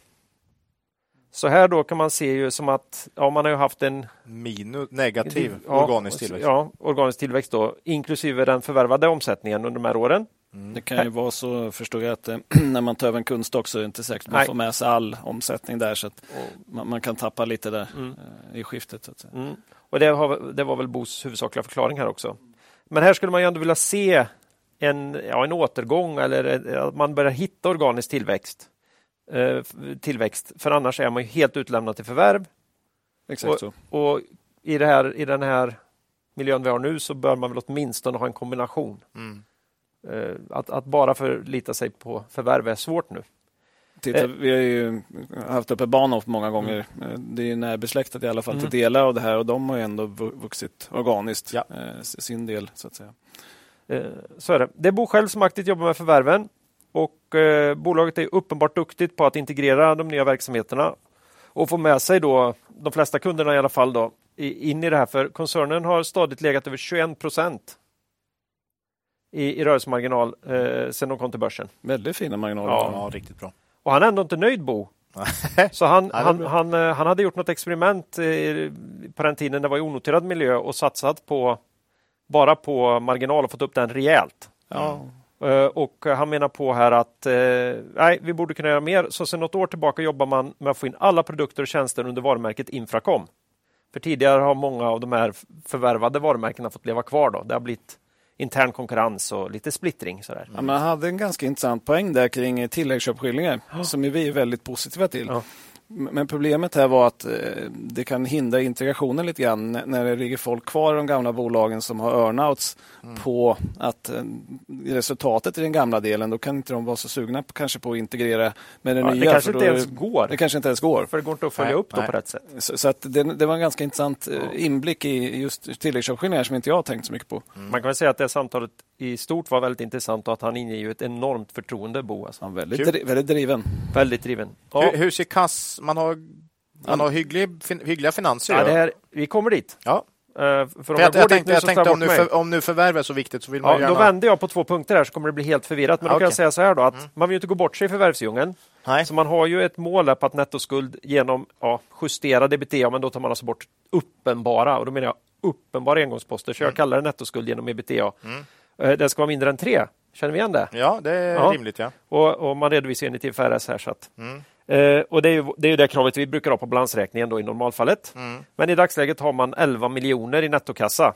Mm, Okej. Så att, eh, Mumma. mumma. Nej, men då kan Ja. man ju fortsätta. Man har ju säkert bra kassaflöde också från de här förvärven som man har gjort. Så att man, då kan man säkert förvärva mycket. Ja, ja, ja. Man har ju liksom tagit igen det som det har kostat historiskt här. ja. Eh, och eh, då För man återvänder- betalar med cash har jag för mig, Ja. i princip alla förvärv. Eh, att- Oftast. Eh, det prioriterade lönsamhetsmålet här, som vi går tillbaka dit igen, det är att man vill ha en ebit-marginal på eh, 15 till 20 procent. Men jag är ganska säker på att man nog gärna vill ligga närmare 20. Mm. Och det här låg man, man lite över va? ja, det har man klarat av. Eh, men eh, går man in då på börsdata så droppade, ser ut som marginal droppade rejält då eh, från 22 procent 2017 till ja, strax under 10 procent 2019. Ja, det såg inte så bra ut när vi Ja. tittade på det först. Ja, men det Tänkte, fanns en vad det förklaring som har där, hänt? och, liksom? och sen tillbaka igen då. Mm. Och det här är för att man tillämpar inte i IFRS före 2021. Utan skrev av eh, goodwill löpande och det var stora det. goodwill-avskrivningar helt enkelt. Klassiker. Men nu tillämpar man IFRS och eh, ja, och inga planenliga avskrivningar görs på goodwill. Eh, justerar man eh, för de här tidigare avskrivningarna så har eh, 2017-2021 så har man legat stabilt på drygt 21 procent. Mm. Eh, man kom till, som bolag kom man ju där till Spotlight då, den, eh, när man gick till börsen den 15 jan- januari 2017. Det var en IPO som övertecknades tre gånger. Oj. Ja, ja, Eh, man gillar ju den här stabila. Han, handlades runt 9 spänn då vid noteringen. Och idag så kan man få en aktie för 22-23 kronor någonstans. Vet ju inte hur det är på torsdag när det här släpps. Men, Nej, eh, den är 19 procent i år. Ungefär. klarar sig lite bättre än börsen i snitt då. Man delar sig för året ut pengar också, 50 öre. Men eh, man är ju beroende av förvärv för sin tillväxt, i alla fall på kort sikt. Så man ska ju inte förvänta sig att det kommer bli mycket mer än de här kanske 2 procenten direktavkastning Nej. framåt. Men jag tror nog att man kommer försöka hålla avkastning och då är det jag som tror. Mm. Det är ingenting man har kommunicerat någonting om. Eh, han sticker inte under stol med att eh, bolaget siktar på fler förvärv och för första gången kanske ett riktigt stort förvärv i relation till bolagets egen, egen storlek. Mm. Här kan det bli aktuellt både med geografisk expansion eller eh, förvärva bolag då som redan har kunder av en större storlek än det man historiskt har haft då i, i Infracom. Man har arbetat aktivt med den här typen av förvärv länge men prisbilden under de senaste åren har ju bara blivit sämre och sämre. Då. Jo, förstår. Eh, och Bo håller gärna hårt i plånboken. ja, härligt. Ja, så nu kanske det blir lättare att komma överens med säljarna. Mm. Eh, för att han har ett antal bolag under lupp där ute och är i ständiga eh, förhandlingar. Jag kan tänka många som har bolag och nu på, på sista året kanske sagt fan det här går ju bra, jag ska inte sälja så här billigt. Börjar svettas lite nu också kanske. Mm. Man känner att nej, fan, mm. det kanske är dags att och, och, och, sälja nu. Jag tror definitivt det kommer bli så. Ja. Och sen så kommer ju konkurrensen komma ner också. Det är han ju själv införstådd med från de som Bo jobbar ju med att hitta förvärv som kompletterar Infracoms mm. verksamhet mm. eller där man kan så att säga inkorporera det i verksamheten. Mm. Eh, han har ju gått upp mot serieförvärvare som jobbar med multipelarbitrage och nyemissioner ja, ja. Eh, till upplåsta kurser. Då. Och det här kommer vara en mindre konkurrent, i vart fall en tid framåt. Mm. Eh, så, men utöver förvärv så jobbar man med geografisk expansion utifrån befintlig verksamhet, inte minst i UK. Man följer också hela tiden med sina kunder ut i världen via sina integrerade lösningar. Och man finns idag i ja, nästan alla länder i Europa. Eh, så är det. Ja, vad... Jag för mig bara att han sa att de hade ett förvärv de hade hållit på och diskuterat med i fyra år. Ja. Det är ganska det, länge mm. innan det blir något. Och då har marknaden gått åt fel håll för Infracom hela tiden, för jag antar att det har varit väldigt positivt företagsklimat. Mm. Jag vet inte om det blir dyrare, det sa han inte, men nej, de hade hållit på länge och försökt få ja. köpa det. Det var nog de här Advoco kanske, som ja, av de senaste. Mm. Som också verkar vara ett väldigt lyckat. Han får ju ofta betala ut de här tilläggsköpeskillingarna, vilket vi tycker är det visar på något. Mm. Man, man når de målen man har tänkt sig. Då. Eh, ja, hur tänker vi om Infracom som investering i dagsläget? Jo. Man har haft en fin lönsamhetsutveckling. Eh, tjäna 1,32 2020 och 1,48 eh, förra året. Eh, kursen har eh, följt med och eh, ja, P bakåt har ju då legat högt eh, om man tittar på börsdata. Men det är ju på grund av de här, har, de, har man rensat för goodwillavskrivningar så har, så har bolaget varit ganska köpvärt länge kan man tycka. Mm. Eh, och eh, går vi in och tittar nu så redovisas P 14,2 bakåt. Mm. Baserat på rullande 12 som det är på ja. börsdata. Eh, varken vi eller bolaget tror att det är speciellt konjunkturkänsligt. Vi har inga siffror från krisen 2008, eh, men Bo säger att, ja, 2008-2009 då, men mm. Bo säger att det knappt märktes. Så telefoni och IT-drift är det sista företagen sparar in på. Ja, det är ju, då får man nästan lägga ner va? möjligen så, så, så, släpper man det innan man slutar betala elen. Då, typ. Mm, mm. Eh, och eh, man har ju en bevisat framgångsrik förvärvsagenda. Man har konjunkturstabil verksamhet, fin balansräkning. Eh, och eh, ja, fin balansräkning. Vi, vi får poängtera här att vi kan tycka att andelen goodwill har blivit lite hög och det är inte konstigt i ett sånt här bolag som i huvudsak köper kundstockar och och så här. Men den är ungefär lika, till och med lite större än eget kapital. då. Och det här för oss utgör det ju alltid en risk i balansräkningen. Mm. Och särskilt om de slutar använda de här förvärvade varumärkena helt, kanske på sikt. Ja, då utgörs ju värdet av de förvärvade systemlösningarna och eh, de här värdet av de här kundstockarna. Då. Och vid en svagare period kan ju den här stora goodwillposten komma att ifrågasättas mm. på olika sätt. Det vet man inte.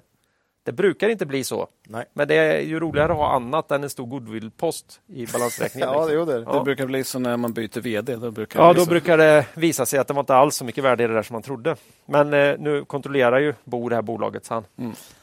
väljer ja. VD själv. Gör han. Eh, vi tror ju att eh, oaktat det här så tror vi att eh, man kommer hitta nya förvärv på en avkyld eh, eller nedkyld onoterad marknad. Det kan bli ett större eller flera små.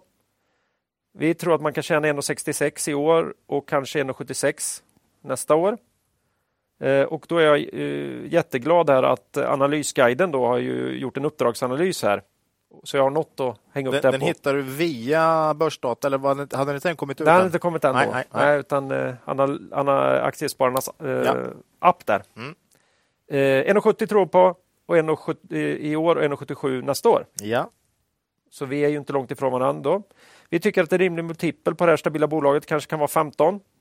i dagsläget. Hittar man den här tillväxten, särskilt den organiska, då kan det både 16 och 17 vara fullt rimliga. Mm. Säger vi P15 tills vidare så har vi en mos mot dagens kurs på 15 procent ungefär på kort sikt. Mm. Och 20 lite drygt på längre sikt. Mm. Vi är ju inte ägare här idag. Vi vill ha mer mos än så. Då. Eh, särskilt i nuvarande marknad och särskilt i en aktie med riktigt låg likviditet. Ja, det... Som det här är. Ja. Men vi kommer fortsatt hålla stenkoll på det här bolaget. Mm. Eh, om det inte rusar ifrån oss i värderingen här då. Lite BTS-varning där kanske. Eh, eller det kan bli så. Då tappar vi lite intresset. Mm. Eh, och Bo sa när vi pratade med honom att han vill bygga ett riktigt stort och livskraftigt bolag. Så det ska bli spännande att fortsätta följa den resan. Se om man lyckas med det. Mm. Och naturligtvis äger jag en liten slatt i pensionssparet. Okej, okay. inte jag. Nej, inte jag. Men eh, mm. ja, spännande mm. eh, är det. Ja. Det var väl ett bolag vi har fått från flera olika lyssnare. Ja, det borde jag ha sagt. Oj, vi har fått uh, frågan i omgångar kan man säga. Och jag vet inte varför det har dröjt ända till nu. Men... Nej. Och, och om man tar det här med MOS, margin of safety nu, så 20 procent margin of safety förra året var ju ändå som att man började titta på det, för det var så, fanns så lite där ute. Mm. Men nu har man ju 50 procent margin of safety i många bolag kan man tycka faktiskt. Jag tror nästan var 100 i något av jo, våra ruller. Så att mycket har ju kommit ner nu på börsen så att nu är ju liksom en margin of safety på 20 procent. Eh, det är ju helt plötsligt lågt nu. Ja, konkurrensen har hårdnat. Ja, så mm. är det. Nej, men kul Claes, bra. Ja, tack. Eh, det var Infracom. Mm. Mm. Vi går vidare till Ogunsen då. Det här, det här bolaget hette tidigare SJR. Mm. Och eh, redan då när de hette så jobbade de med rekrytering och bemanning främst inom bank och finans. Senast med i avsnitt 112. Ja, och mm. de jobbar med samma sak fortfarande. Ja. Men har bara bytt namn så det ska bli lite svårare för oss. Breddat sig ja. också ja. senaste åren. Ja, de, de ska göra Kan vi inte ta hela den grejen igen? Man byter alltså namn till Ogunsen. Man hänvisar till att det är grundaren och storägaren som har inspirerat och han heter Ogunro. Ja, det han... finns ju ingen logik här. Nej, men ja, de hade väl o... han hade väl Ogunsen som sitt eh, eget bolag? Och sådär, va? Eller, ja. eller det var jag något holding? Med det där. Jag, jag, kommer Nej, jag vet det, det, det, är så vi konstigt. släpper den. Det var, det var konstigt hela det var, tiden. Det var konstigt. Mm. Men de heter i alla fall Ogunsen. Jag gillar namnet. Ja, jo. Det är bra. Ja, nu har Bättre än SJR. Bättre än SJR. Ja. Eh, ja, nej, precis. De var med 112 efter Q4. Eh, där vi konstaterade att man hade fint momentum in i 2022 och att Q1 skulle bli starkt. Eh, hur såg det ut då? Kan man mm. Jo, men rapport kom faktiskt redan den 5 maj, men jag har inte hunnit ta det förrän nu. Då. Fin, fin tillväxt, eh, 27 procent year on year. Eh, Röstat 14 miljoner, marginal 11,5 procent. Det bästa Q1-marginalen sedan 2011. Mm. Så det var en stark rapport. Eh, dock var den lite under vad vi hade gissat på. Aktien föll en del på rapporten. faktiskt. Ja. Uppenbarligen var det fler än vi som hade förväntat oss ännu lite bättre. Man är i rapporten att det var ett bra kvartal med hög efterfrågan, hög aktivitet eh, och att kvartal två inletts med fortsatt bra efterfrågan. Ligger i linje med vår tes om att rekryteringsmarknaden är het och det har vi sett på en massa andra bolag också. Eh, rekryteringsdelen stod för 12 procent omsättning i Q1 och det var lika stor del som i eh, Q1 21 och en nedgång på fem, från 15 procent i Q4. Mm. Det är lite konstigt tycker vi när rekryteringsdelen är så pass het. Ja, faktiskt. Jag vet inte riktigt vad det beror på. Nej. Eh, det hade de gärna fått berätta. Ja, det är inte världens mest utförliga rapporter. Nej, inte alls. Nej. För att vi skulle vilja veta liksom vilka kundgrupper går starkt. Hur har prisbilden förändrats? Eh, beläggningsgrader. Man tog ett nytt mål om att dubbla omsättningen på fem år. Eh, och I Q3 sa man att man skulle lansera Young Professionals in i nästa år. Nu är vi halvvägs in i 22. Hur har det gått? Fortfarande ingenting. Nej. Eh, nej, men ingen konkret information. Och Bolagsrapporter är väldigt kortfattade och inga konf så väldigt begränsad information. Mm. Här är förbättringspotentialen ganska stor, mm. tycker vi. Eh, hoppas att man bättrar sig framöver. Eh, och nu har man betat av alla lätta jämförelsekvartal eh, som vi varit inne lite grann på tidigare. För en Q2 22 var ett starkt kvartal. Ehm, så att om man har skilt av stora utdelningen på 3,30 skedde 6 maj. Man har ju en monster direktavkastning. Det, det är mycket det som folk gillar. Med, man delar ut hela, hela resultatet. Och problemet blir då när den har gått. När den har gått, ja då, tappar, då, då är det liksom ett år kvar till nästa va? Det... Ja, det är exakt så. Nej, det är lite svårt att se triggers ja. eh, till uppgång i aktien. Ja. Eh, vilket marknaden också tycker då uppenbarligen eftersom man handlar ner aktien ganska kraftigt efter rapporten som ändå var bra. Ja. Men man har skitit av utdelningen. Då. Ja. En trigger skulle kunna vara att man får till ett förvärv. Då. Bolaget är skuldfritt, 78 miljoner i kassan. Eh, I och för sig har man betalat ut sen 35 miljoner utdelning men det är ändå stor nettokassa. Eh, och det borde vara lättare att hitta förvärv. Man har klagat tidigare i höstas på att det var för höga prisförväntningar utanför marknaden. Då. Mm.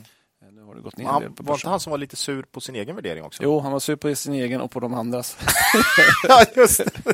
Det gick åt fel håll. Det är liksom helt åt fel håll. Han tyckte att de andra hade för höga förväntningar att han var för, hans aktier ja, var för lågt Ja, det är bra.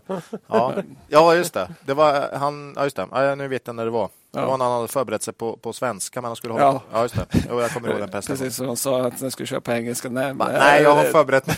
ja. Nej, lite tuff start där. Nej, det var jobbig start. Men det var en presentation, så då fick man mer information. Ja, ja. Men sen dess har de inte haft något sånt och rapporterna är svinkorta. Ja, ja. Eh, vi har gjort smärre justeringar av våra prognoser. Vi gissar på att bolaget växer 12 procent eh, omsättningen under 22 och når en vinst på 3,88. ABG uppdaterat efter Q1 hade en eh, vinst per aktie på 3,73, så ganska lika. Aktiekursen 39 när vi gick in. P 10 på vår mm. gissning, 10,4 på ABGs. Det är inte dyrt för bolag med nettokassa. Nej, och väldigt fin historik. Ja, och så delar man ut 3,30. Inte alls omöjligt att man kan hålla det, för man har ju nettokassa, små kapitalbehov. Mm. Eh, med motsvarande kurs som den står kvar då här på den här nivån så är 8,6 procent i direktavkastning. ja, det, det är ja, rätt det, högt ändå. Det är bra. Men det är lite svårt att se triggern för en uppvärdering ja. Eh, av bolaget just nu. Ja, till nästa års utdelning. Till nästa års utdelning. Det enda vi kan hoppas på är att de är med kvartalsutdelning. Alltså. Ja. Det vore faktiskt jättebra du, för dem. Ja, det tror jag skulle vara något. Ja, det är klart. Lätt. Ja. Fanken Klas, den satte du bara så. Ja, det hade varit jättebra faktiskt. Mm. Eh, men vi, vi minskar ner en del i Ogensen innan rapporten. Det var en bit norr om 50, men vi har kvar en, ett gäng aktier fortfarande också. Vi har kvar lite aktier, ja. Men de pengarna som vi sålde omallokeras till E-work som får andra bettet till rekrytering. Som ja. vi pratade om i förra podden. Mm. Precis. Kul. Det, det, var Ogensen. Det kommer en IT-konsult här sen också faktiskt. Ja. Så småningom. Ja. Mm. Eh, nu kommer ni till S. Ja. Mm. Eh, Tack Q för den uppdatering. Q har vi kommit till. Q? Ja. Har, har vi något på Q? Är det Queen? Ja, man vill ju gärna att Q ska liksom vara väldigt sent i alfabetet, men det är det inte. Nej. Nej. Clean Air. Det här är ju svenskar som säljer rökbås i Japan men som egentligen vill sälja lösningar för renrum. Ja. Överallt. Eh, senast med avsnitt 115. Ja, men precis. De är med för första gången då. Eh, ja. Så att man kan gå tillbaka dit för att få lite mer omfattande information. Eh, jag tänkte göra en liten kort uppdatering mm. efter Q1-rapporten. Eh, när vi hade uppe med podden då, eh, för första gången så hade de gått ner 38 procent. Nu har de fallit ytterligare och ner 51 procent i år. Det är, ja, det är men, riktigt men, svagt. Mm. Men börsen är 30 eller 25-30 i snitt. Ja, då är det klart att det är några som har fallit 50 också. Jo, men så är det. Man har haft lite, lite problem som jag tänkte gå in på här. Ja. Ehm, Boen i dramat är förmodligen de här problemen man flaggar för i Q4-rapporten där man sa att kostnadsökningar på grund av material och transportkostnader samt bristfälliga, eh, bristfälliga till, tillförlitlighet i leveranser skyller man på. Och sa att man skulle ha det här under första halvåret 22. Mm. Eh, man, hur mycket syntes då i Q1 kan man undra. Eh, och I Q1 så ökade omsättningen 4% 2% valutajusterat. Eh, så det var inte så farligt. Men ser man till de olika kategorierna så minskar rökrummen då, eh, 2,7% men luftrenarna upp 23, renrummen upp 27. Då. Mm. Så det var ju bra. De två sistnämnda delarna är deras eh, tillväxttopp som man pratade om tidigare. Viktigt. 32% nu av totalen upp från 27. Då. Mm. Eh, återkommande intäkter plus 6,5% till 69 miljoner och eh, uppgick till 60% av totala intäkterna. Då. Eh, jag såg för övrigt en intervju med vd där hon nyligen sa att 60% var det nivå som de har tänkt att ligga på. Det tror jag inte de har sagt tidigare någonstans. Eh, men även om tillväxten på 4% understiger målet då på att öka med 10% om året så är det nog inte här vi hittar orsaken till nedgången. Utan det finns nog på marginalsidan. Mm. Resultatet 17,6 miljoner, nedgång med 12 procent från Q1 förra året. Och det var inte något jättestarkt kvartal, jämförelsekvartal, så det kan man inte skylla på. Vinsten var ner ganska kraftigt då också. Eh, Rörelsemarginal 15,2 ner från 18. Ehm, vi har sett förut att marginalerna är svagare när rökrummen går svagare. Då, för att det är bättre marginaler på dem än vad det är på luftrenare och renrum. Då. Eh, marginal i Q2 är nedre delen av bolagets långsiktiga mål om att ha marginal mellan 15 och 20. Eh, dock så steg bruttomarginalen 7,5 procent ehm, till en eh, 72,5 procent. Det är bra. Eh, det var högre grad av förnyade kontrakt som, som ledde till det. Det är ju så att de ställer ut de här och om man förnyar dem så behöver de ju liksom inte ställa ut någonting nytt utan då får de en väldigt bra marginal på det. Ja, så ja. det är väldigt bra när kunderna förlänger sina avtal. Då, så mm. Ehm, men bruttomarginal var alltså inte orsaken till vinstminskning utan det var istället övriga externa kostnader som var upp 37 procent och drog ner rörelsemarginalen. Vad är det då? Ja, och vad beror det på? Jo, satsningar på marknadsföring, investeringar i säljfrämjande aktiviteter och affärsutveckling, säger bolaget. Framåtriktande. Ja, så det är ändå rätt eh, sorts mm. ökade kostnader. Eh, bolaget sa på konfkollet finns en del one-off kostnader som lansering av ny hemsida. Men man har även deltagit i mässor i större utsträckning eh, och det kan vi tänka sig att det kommer fortsätta nu efter pandemin. Mm. Eh, men förhoppningsvis ska det driva försäljningen då framåt. Eh, orderingången steg 15 procent så det är lite lovande. Bra. Tittar man på geografiska marknader steg försäljningen i Europa 16 procent, 54 procent av totalen. Medan Japan sjönk 2 procent till 41 procent. USA gick ner 38 procent, men det är bara 4 procent av totalen så det är inte lika viktigt. Nej. Men att Japan är svagt beror till stor del på en covid. Då. Eh, man hade i början av året väldigt stökigt i Japan. Man hade en sån state of emergency i Tokyo. Låter mm. lite dramatiskt, men den har man sen efter kvartalet tog slut tagit bort. Då. Eh, och Clean Air tycker att man har bra tillväxtmöjligheter i Japan. Eh, man har ju eh, huvuddelen i kontor och folk har inte varit så mycket på kontoret, men nu börjar man återvända och då ökar investeringsviljan. På konfkålet sa man att man tror att man kan nå tillväxt i Japan från nu och framåt. Viktig fråga för Japan är en stor marknad och mm, den mest lönsamma marknaden. Det är mest rökrum där. Då, så att säga. Hur ser vi på Clean Air då? Jo, på rullande 12 vinst per aktie på 3,50. Kursen är nere i 32 spänn, P-tal på 9. Mm. Det är inte jättedyrt. Eh, man ska med sig att man hade hög skattesats i Q4. Om man normaliserar skattesatsen i Q4 får man vinst på 3,75 och ännu lägre P. Eh, Redeye följer bolaget och uppdaterat sina vinstförväntningar på Q2 eh, på 22 efter Q1-rapporten. Höjde vinstförväntningarna förväntar sig 3,80 i år, 8,4 i P. Vi gissar att man hamnar lite under den vinsten, så lite högre. P där. Men, eh, mycket lågt värderat där ute nu. Ja, det är mycket lågt värderat. Ah. Sen tror vi på fallande vinst Q2 och Q3. Ja. Det brukar inte bolagsaktiekurs gilla. Nej, sällan. Nu kanske det är många som får se det dock kommande år. ja, mm. jo, så är det ju. Och ja. det har ju redan fallit jättemycket. Så ja. Det är lite svår, svårt att veta exakt. Ja. Det tycker jag är nyckelfrågan för hela börsen 2022 ja. nu. Vad är inprisat egentligen? Ja. Mm. Vi såg att Husqvarna gick faktiskt upp på sin vinstvarning. Ja, bara en sån grej. Mm. Det, det, det, ska man ha med sig. Att det kan finnas en hel del grejer som ligger i kurserna redan. Mm, det.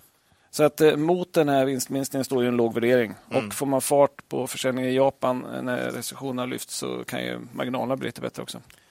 Eh, men, men, vi fortsätter avvakta i firman. Mm. Jag har en post i pensionssparet. Många ja, intressanta tycker jag idag. Mm. Och hög lönsamt. Herregud. Lönsamt, lite ja. jobbigt just nu men, men ja. ja. det ska bli intressant att se. Ja. Man kan få lite bättre fart på, på Infracom Japan. och Clean Air. Så är det. Är det ytterligare ett nytt här? Nej, det är inte nytt. Det är nytt eh, tidigare. Ytterligare ett litet, lite, ja, litet nisch, nytt lite nischat. Men det är cliffhanger för du är först. Då. Vet du vad det här med alfabetet, Ola? Ja, ah, är det så sent S alltså? kommer okay. ju före W, va? Ja, det vet du tänkte ju nämligen prata lite om Softronic. Då. Det är ju en IT-konsult med en rad egenutvecklade IT-lösningar inom massor av områden. Mm. Så jag undrar ju, vad är, vilket är det huvudsakliga benet nu för tiden egentligen? Ja. Av, det var länge sedan, avsnitt 83 har jag ja. fått kravla mig tillbaka till för att hitta Softronic. På begäran här då, mm. faktiskt, eh, Twitter eh, bland annat här, så tar vi en liten uppdatering av vad läget i Softronic. Mm. Även Softronic faktiskt har varit med i Affärsvärlden nyligen här, ska jag mm. säga. Eh, mm. ungefär samtidigt som BTS. Fast det var nog bara en sån här... Eh... Det var som en åsna mellan hötapparna där. ja, nej, fast det är lika bra. Alltså, det är de här digitala mm. analyserna som inte är med i papperstidningen tror jag. Nej. Men lika innehållsrika och bra som de i papperstidningen. Ja. Mm. Eh, aktien är med i årets buy and hold-portfölj som presenterades i avsnitt 106. Så precis som BTS så är det ett, ett bolag vi har tagit ut här till, till buy and hold. Då. De ska vi följa upp nästa va? Ja. Nästa avsnitt, då mm. följer vi upp en Det blir spännande. Jag tycker det är extra spännande när börsen har gått ner faktiskt. Eh, för det är lite där man vill ändå känna att man har riktig edge. att Jag det är kvalitetsbolag. Det mest spännande med det där för mig är ju vilket dåligt underlag jag har gjort i Excel för att uppdatera dem där. Så att det är så jäkla mycket manuellt arbete. Jag tyckte jag var duktig när jag gjorde dem där en gång i tiden. Men, Ja. men varje år så utökas det ju med en ny. Och Ja. bara få in utdelningen. Och Ja. sånt. Ja, den blir bökig den alltså. Ja visst vet du. Nej, vi får växa bolaget här så vi får ta in en buy and hold eh, Ansvarig. administratör. Mm. Vad är du? Buy and hold-ansvarig? Okej, ja, det är kul. Eh, nej, men det här då, precis som BTS, då är ju ett bolag jag verkligen gillar. Mm, annars hade det i och för sig inte kommit med här i, i vår buy and hold-portfölj, för där brukar vi ta ut eh, bra bolag. Eh, historisk tillväxt, kanske inte så fantastisk, men stabiliteten här är ju eh, riktigt grym. Eh, finanserna är i toppskick. Här är ju precis då eh, som eh, Ogunsen kan man säga utdelningen faktiskt en sån här grej som eh, många investerare gillar. För de har historiskt en väldigt fin direktavkastning eh, och nu är den på 5,8 procent eh, på det man, det man, den utdelning man delade ut här i våras. Då. Och precis som Ogunsen så delar man ut i stort sett hela årsvinsten till aktieägarna, men det är liksom inte man har stor nettokassa och man har ett kassaflöde som är bättre än vinst per aktie skulle jag säga oftast. Så att det funkar och kapitalbehovet är lågt, precis som vi sa med Ogunsen. Då. Eh, precis som BTS, många liknelser här faktiskt. Man byter vd precis. Eh, per Adolfsson lämnade jobbet nu då i början på maj. Ny vd Charlotte Eriksson, så även här är det en kvinna som tar över ett kvalitetsbolag precis som i BTS då. Hur länge Eh. har hon varit i bolaget? Vet du?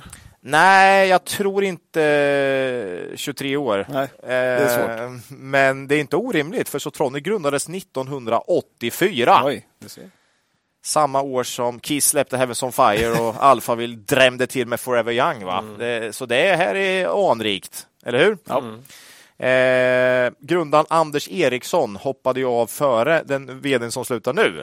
Och det, han har suttit i tre, fyra år här nu. Så att, eh, ja, dags för Charlotte Eriksson att visa vad hon går för här då. Apropå Anders Eriksson så äger han fortfarande 20 procent av kapitalet och 34 procent av rösterna. Eh, Traction äger 20 procent också. Eh, eh Softronic då, till skillnad från BTS, klarade pandemin med bravur. Vad var det jag sa om stabilitet här? Vinsten ökade både 2020 och 2021. Många konsulter gick mycket bättre än vad vi trodde inledningsvis. Ja, man var ju, li- eller jag var livrädd för tjänster om man inte kunde utföra tjänster, så att säga. Men man löste ju det här med digital leverans och Och så blev det hås på IT. Alltså, alla ville digitalisera. Ja, så där hade vi, de- den oron var ju obefogad, verkligen. Eh, Q, Q1 2022 här visar på fortsatt fina siffror. IT-konsultmarknaden är ju glödhet. Får väl se vad senaste tidens utveckling på världsekonomin, om det kyler av något här framöver. Men det senaste man har hört är att den fortfarande är glödhet. Eh, omsättningen steg med 11 procent i Q1, ebit med nästan 50 procent. Avgående vd här verkar optimistisk i en turbulent omvärld. Eh, affärsvärlden skissar här eh, på en vinst per aktie för 2022 på 1,53. Ja, ja, känns rimligt tycker jag. Eh, kurs ungefär drygt 15. Eller PE på kurs 23, drygt 15. Ja. Eller ungefär 15. Eh, här är jag också lite inne på Affärsvärldens analys här, eh, precis som jag var i BTS, att eh, eller jag är, jag är inne på affärs, samma spår som Affärsvärlden här. Eh, Softronic är nog lite överlönsamt i dagsläget. Det är nog det, det är där man trycker på Affärsvärldens analys och det tycker jag, om jag kollar man på ebit-marginalen så är den cirka 13 nu på rullande fyra kvartal. Att jämföra med tioårssnittet på 8,5. Eh, Jag tycker nog man bör kunna klara över 10% ebit-marginal över en konjunkturcykel som man ser ut nu med lite eh, programvara och så också.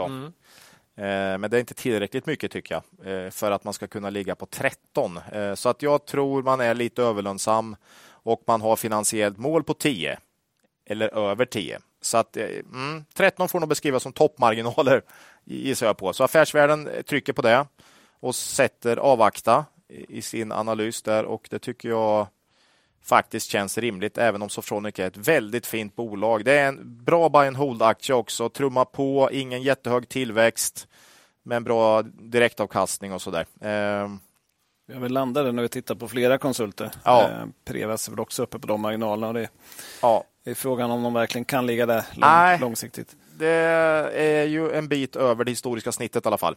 Eh, och eh, mm, vi får se. Det är också en balansgång det här mellan inflationen, också löneanspråk och, och vad man kan ta för konsulterna. Jag såg att han skrev i sitt senaste, eller var det Q4 eller Q1, så skrev han att konsultpriserna har, för, för våra typ av konsulter har legat på 1000 kronor ungefär i 20 år i sträck. Okej. Det var okej att ta 1000 kronor i timmen för 20 år sedan, hävdade han, för en IT-konsult. Och det är precis där man fortfarande ofta börjar. Så det, mm, det är intressant spaning. Mm. Vi kommer också ur en period med extremt låg inflation. kan vi Ja. eh, se där också. Men vad händer nu då framåt och hur kan man Mm. tackla den, det dragspelet mellan kostnader för personal och, och, Mm. och intäkter? Då? Så att, nej, men det här är ett kanonfint bolag. Eh, jag är jätteglad att vi tog med en buy and hold. Eh, men som sagt, mm, ah, lite toppmarginaler här. Eh, och P15. Eh, ja, det är väl rimligt i och för sig, men eh, toppmarginaler som sagt. Mm. Vi har inga aktier där. Hej. Ja, Det, det bör ju antecknas någonstans här. Att ja. Att det var helt rent det. Ingen äger någonstans. Nej. Det var ju deppigt. Nu får Marcus Sist ut för dagen då bland bolagen här då. W. Eh, och kanske det minsta bolaget också. Det vet jag inte. De kanske slåss med. Eh, det är Waystream.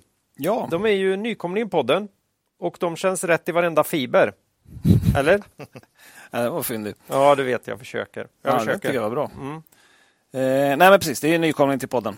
Eh, lilla teknikbolaget Waystream. Eh, börsvärde 200 miljoner. Oj, ja det är Så ju... det är inte så jättestort. Infracom har 700. Så att, Mm. eh, Ja.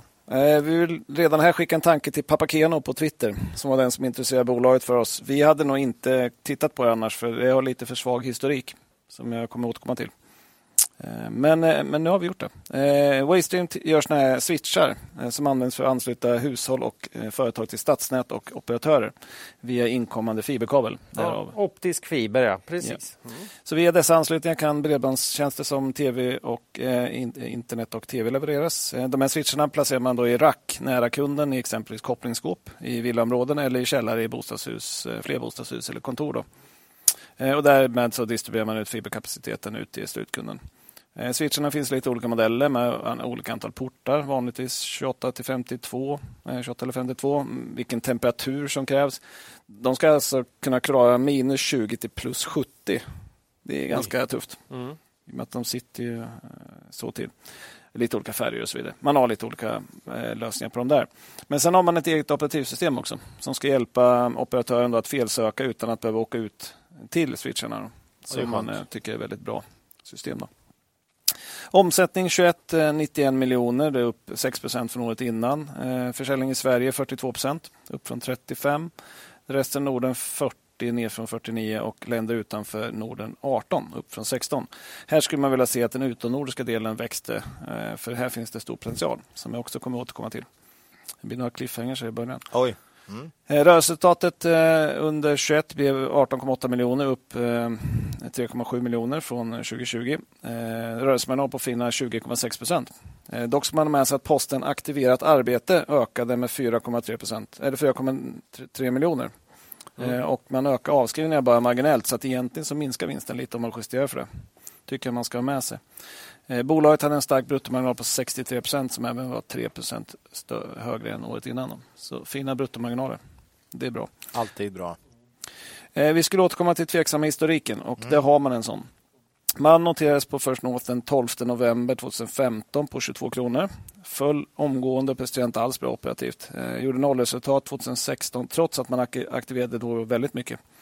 Eh, 2017 och 2018 var det förlust då, bland annat på grund av stora nedskrivningar av utvecklingsprojekt som inte hade gått som planerat. I september 2019 var kursen nere i 3 kronor.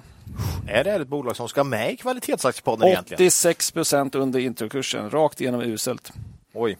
Och det som gått fel var att dåvarande ledning ville bredda sig bort från bara switcharna och la stora resurser på att bredda produ- produktportföljen. Men efterfrågan fanns inte på de här produkterna. Det ledde till att dåvarande vd fick sparken. CFO Susanne Torrbacka fick gå in som TF-vd och rensa upp. Då. Det lyckades hon med, eller? Ja, men då gjorde man stora nedskrivningar. Ehm, sen hade man en nyemission som blev ganska dåligt tecknad. Men man gick tillbaka till grunderna med switcharna. Och det är lite där som det vänder igen. Det är lite som Coca-Cola när de är tillbaka i sitt... Ja, släppte New Coke. Släppte New, New Coke, Coke. och sen bara, nej vi går tillbaka till originalreceptet. Oj! Original. Ja. Ja. nu går det bra. Konstigt. Ja, men så den ledningen som styr nu har inte varit ansvariga för historiken. Eh, nuvarande VD Fredrik Lundberg kom in i styrelsen 2019, tog över sedan 11 juni 21 och Susanne gick tillbaka till att vara CFO då och vice VD. Fredrik har angett eh, när vi träffade dem att eh, något sånt här ska inte hända så länge han är VD. Nej. nej. Nej, han, har, eh, han har inte riktigt samma fokus som de här eh, tekniknissarna som satt och ville hitta på en ny burk som skulle vara i varenda... De vill ju komma in hos slutkunderna så att säga. Och det, det jobbar man helt enkelt inte med längre.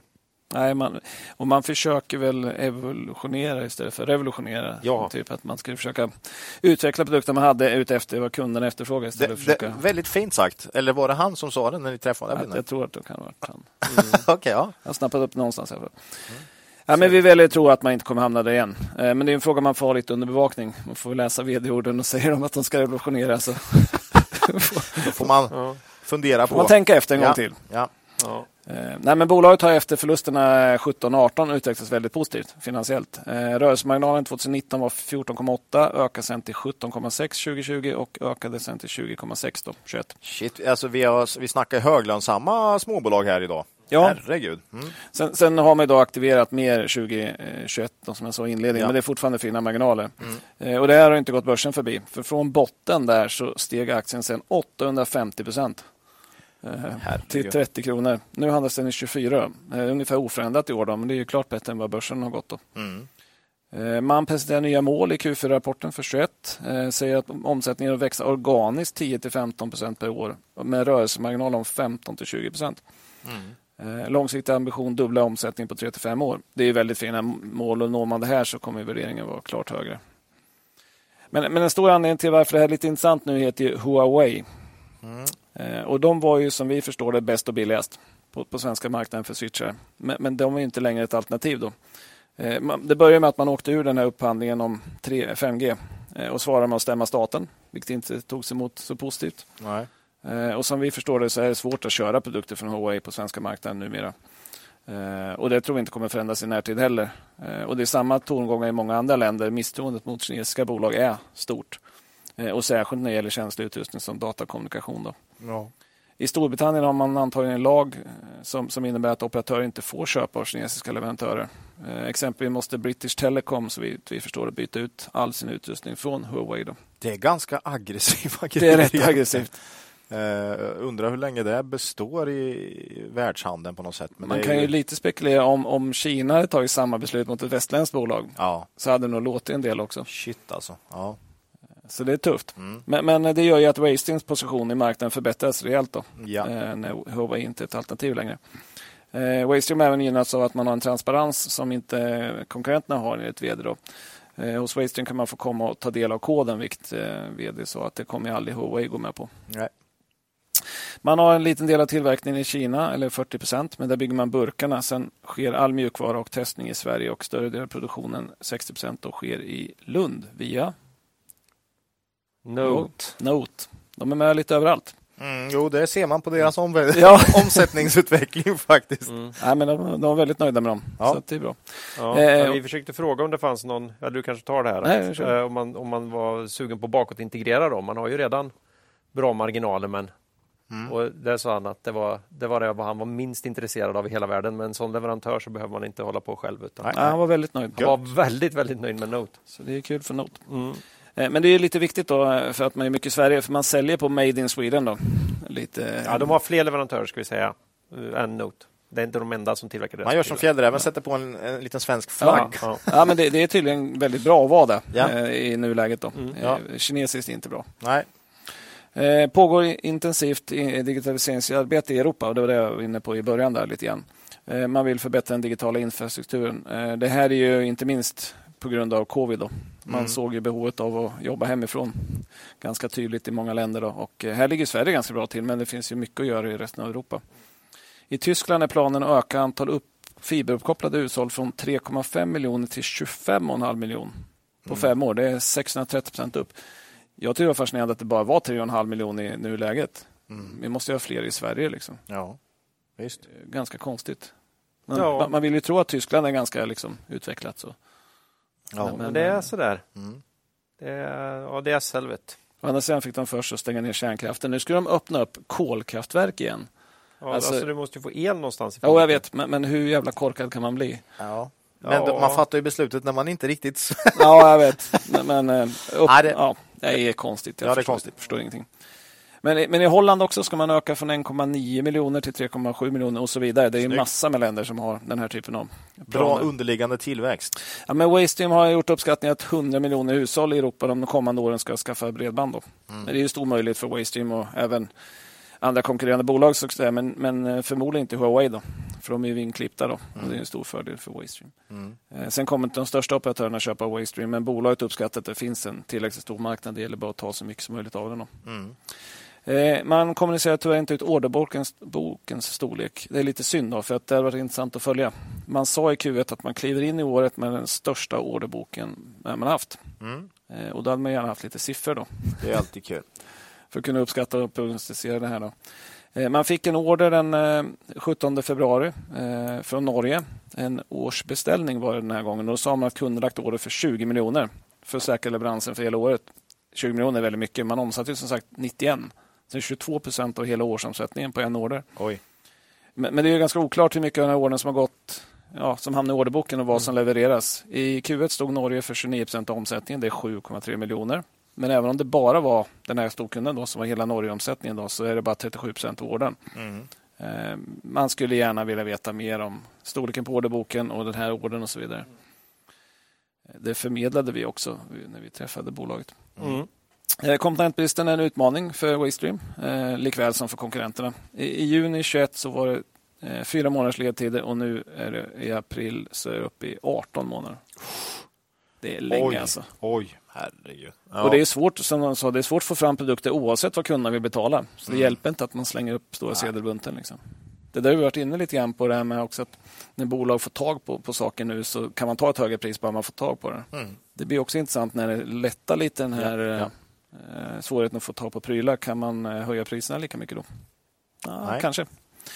Eh, Waystream har jobbat aktivt på spotmarknaden då, och även lagt större beställningar då när man får tag på prylar. Mm. Sen har man jobbat med omdesigns av produkterna, tyckte jag var lite intressant. Eh, för att kunna använda komponenter som man får tag på. Eh, enligt vd har man gjort fyra omdesigns eh, under senare tid.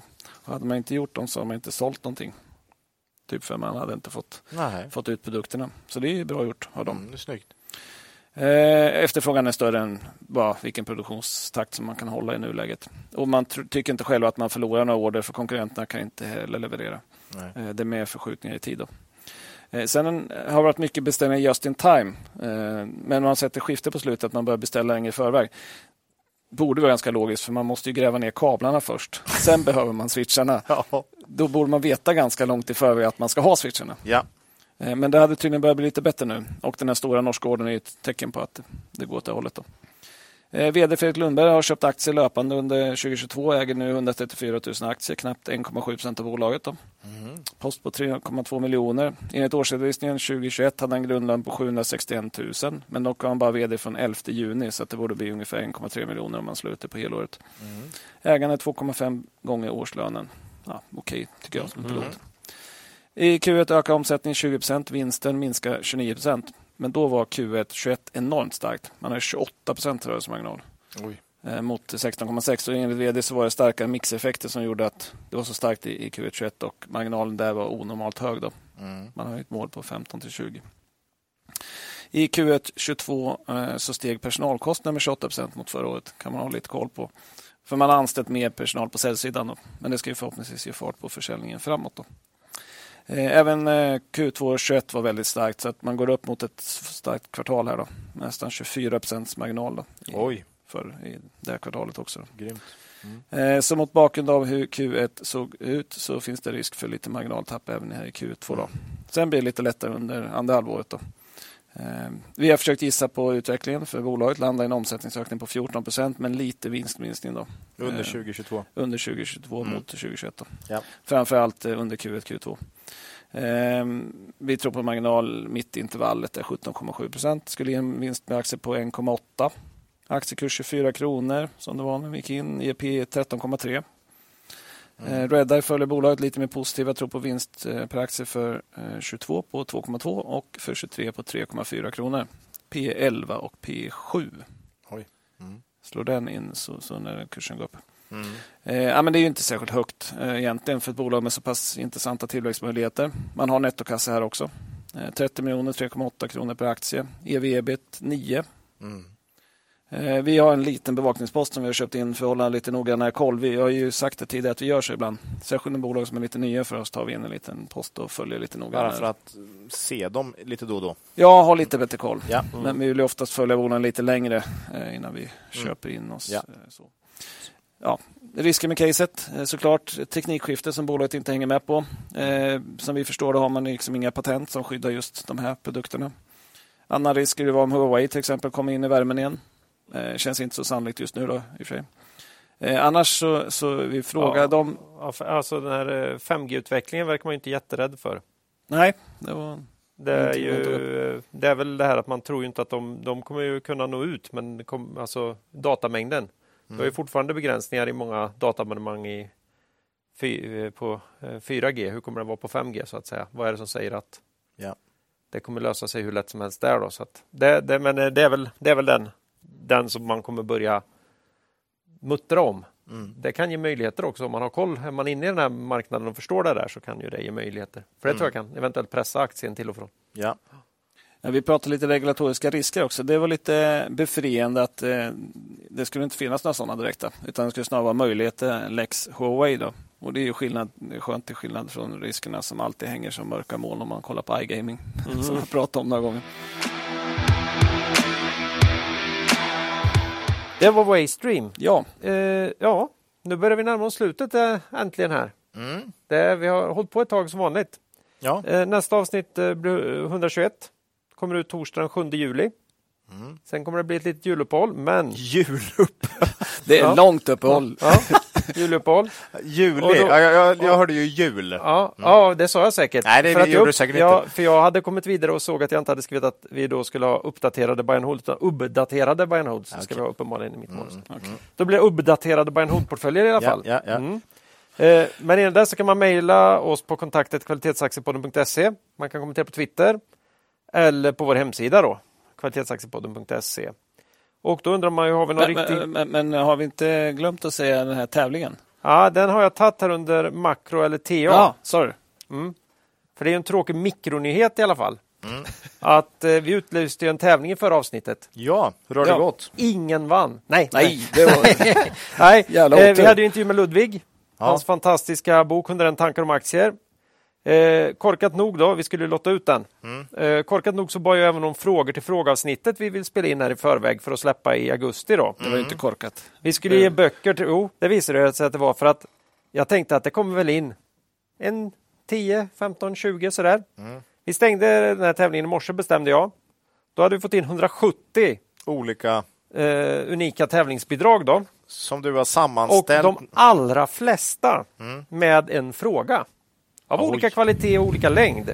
Det blir ett mastigt äh, frågeavsnitt. Nej, vi kommer inte kunna ta alla dem. Vi reder helt enkelt inte ut nej. att gå igenom vinnarna i, det här, i, ja, i de här olika kategorierna i det här avsnittet. Mm. Och som en liten ringa kompensation för det mm. tycker jag vi utökar utlottningen här. Vi dubblar. Det blir inte 10 böcker, det blir 20 böcker. Oj, oj, oj, 20 oj, oj, Och då ger jag! Då, ja. Ett kilo mjöl också. Nej, det blir det inte. Nej. Det blir för dyrt att skicka. Mm. Nej. Nej, så, men tycker man fortfarande lite deppigt att man inte får reda på om man vann eller inte idag, mm. då tycker jag man går in på vår Twitter. För uppenbarligen då för några dagar sedan så kommer jag ha twittrat ut en liten länk till dockradion på Spotify. Eller den är väl på SR egentligen. Ah. Eh, och eh, ja, vi tipsar om att man kan klicka sig fram en bit in i ett avsnitt där det borde bättra på humöret lite grann. Ja, den är rolig. Mm. Och sen står det här att du hade något Ola. Men nästa vecka eller nästa avsnitt så berättar vi sen. Ja, ja, då blir det. Då blir det. Längre än så kan vi inte hålla. För då måste vi ändå gå igenom frågorna. Det blir spännande. Mm. Alltså, vi, vi, vi, håller vi, dem på halster. Men vi har stängt nu. Ja. Så inga mer bidrag. Inga mer mejl för då, då ringer Microsoft och, och säger att vi får stänga igen. Nu får ni fanken Ta bort Nej, jag, jag orkar faktiskt inte svara på alla. Jag har svarat på en hel del, men inte... Nej. det blev lite Nej, du har kämpat på bra. Ja, det gick inte Vi är jättetacksamma. Det, men det är jättebra. Ja, vi har fått Man massa är bra frågor. som vanligt helt överväldigad. Vi får plocka ut några frågor Ja. till. Och vi kan inte ens lova att det blir de bästa frågorna ens, för att Nej. det kommer bli svårt nog. Men vi ska plocka ut bra frågor. Nej, men jag har nått till två avsnitt nästan. Mm. Så vi kan spara lite till, Ja. en till senare tillfälle. Det blir bra. Nu kan jag säga ändå, men du hade ju något här Ola, du också. Nej, men jag tänkte, du vet, det var så länge sedan vi hade citat. Ja, Du vet, vi körde ju veckans citat, eller Det avsnittet citat, det, mm, som vi slutade med då. Mm. Eh, för vi hade gått igenom hundra, nej det hade vi inte riktigt. ja vi började om. vi började om och så då tänkte vi att då kanske man lika gärna kan gå tillbaks. Eh, men nu faktiskt läste jag något jäkligt roligt, ett, ett citat som jag inte hade hört förut i senaste, nej, eh, Aktiespararna. Eh, ett dagligt nyhetsbrev som jag får från Aktiespararna tror jag. Och det var lite citat på temat eh, paniksälj före alla andra. det var liksom deras fem tips på hur man ska agera i, i, i tuffa tider. Va? Eh, Och då var det en, eh, ett av de här sätten var då att om du ska paniksälja så sälj först. Klassiskt. Men då körde de den här. Är du med då? Jo. Du behöver inte vara snabbare än björnen för att slippa bli uppäten, men du måste vara snabbare än den långsammaste kamparen. Ja, det är bra. ja, men man känner man är ett gäng ute och kampar va? I, i, i skogen och så hörde det knakar till i... Du behöver inte vara först därifrån. Nej, du behöver, inte vara, du, behöver, du behöver inte vara först ifrån, men du får fanken inte vara långsammare än den långsammaste kamparen. Eller då är du den långsammaste. i och för sig. Ja. Ja. Bra citat. kört. Mycket bra citat. Spring, spring fortare än den långsammaste kamparen så klarar du dig. Det är sånt där som jag har kört också. Det är What doesn't kill you make you stronger. Ja. Except bears. Bears will kill you. Kill you. All the time. Ja. Ja. Eh, Ja. tackar vi för det Ola. Eget ägande då? Ja, det var inte mö idag då. Ja, Ja, vi hade den lilla Ogunst- slatten Ogunsen och eh, slatten i eh, i Waystream. Waystream. Ja, ja. Eh, ja, då innan vi skiljs åt så vill vi ju påminna lyssnarna om den fina möjligheten som fin- finns att månadsspara i Cavaliers fonder. Eh, det kan man enkelt göra både på Nordnet och Avanza eh, och då även i sitt eh, pensionsspar. Om, om det dyker upp där. Eh, kom ihåg att historisk avkastning i fonder inte behöver vara en indikator på framtida avkastning och att ni kan förlora delar av ert satsade kapital då fonder kan både gå upp och ner i värde i samband med detta. Ja, vi får ju fortfarande nya lyssnare till podden och eh, undrar man mer om vår filosofi så eh, kan man lyssna på det i avsnitt 108. Mm. Affärsvärldens erbjudande hittar man en länk till i avsnittsbeskrivningen. Mm. Så med det vill vi tacka alla lyssnare för er tid och eh, ber er komma ihåg att Det är först när tidvattnet drar sig tillbaka som du får se vem som badat naken. Lose money for the firm and I will be understanding. Lose a shred of reputation for the firm and I will be ruthless. I welcome your questions.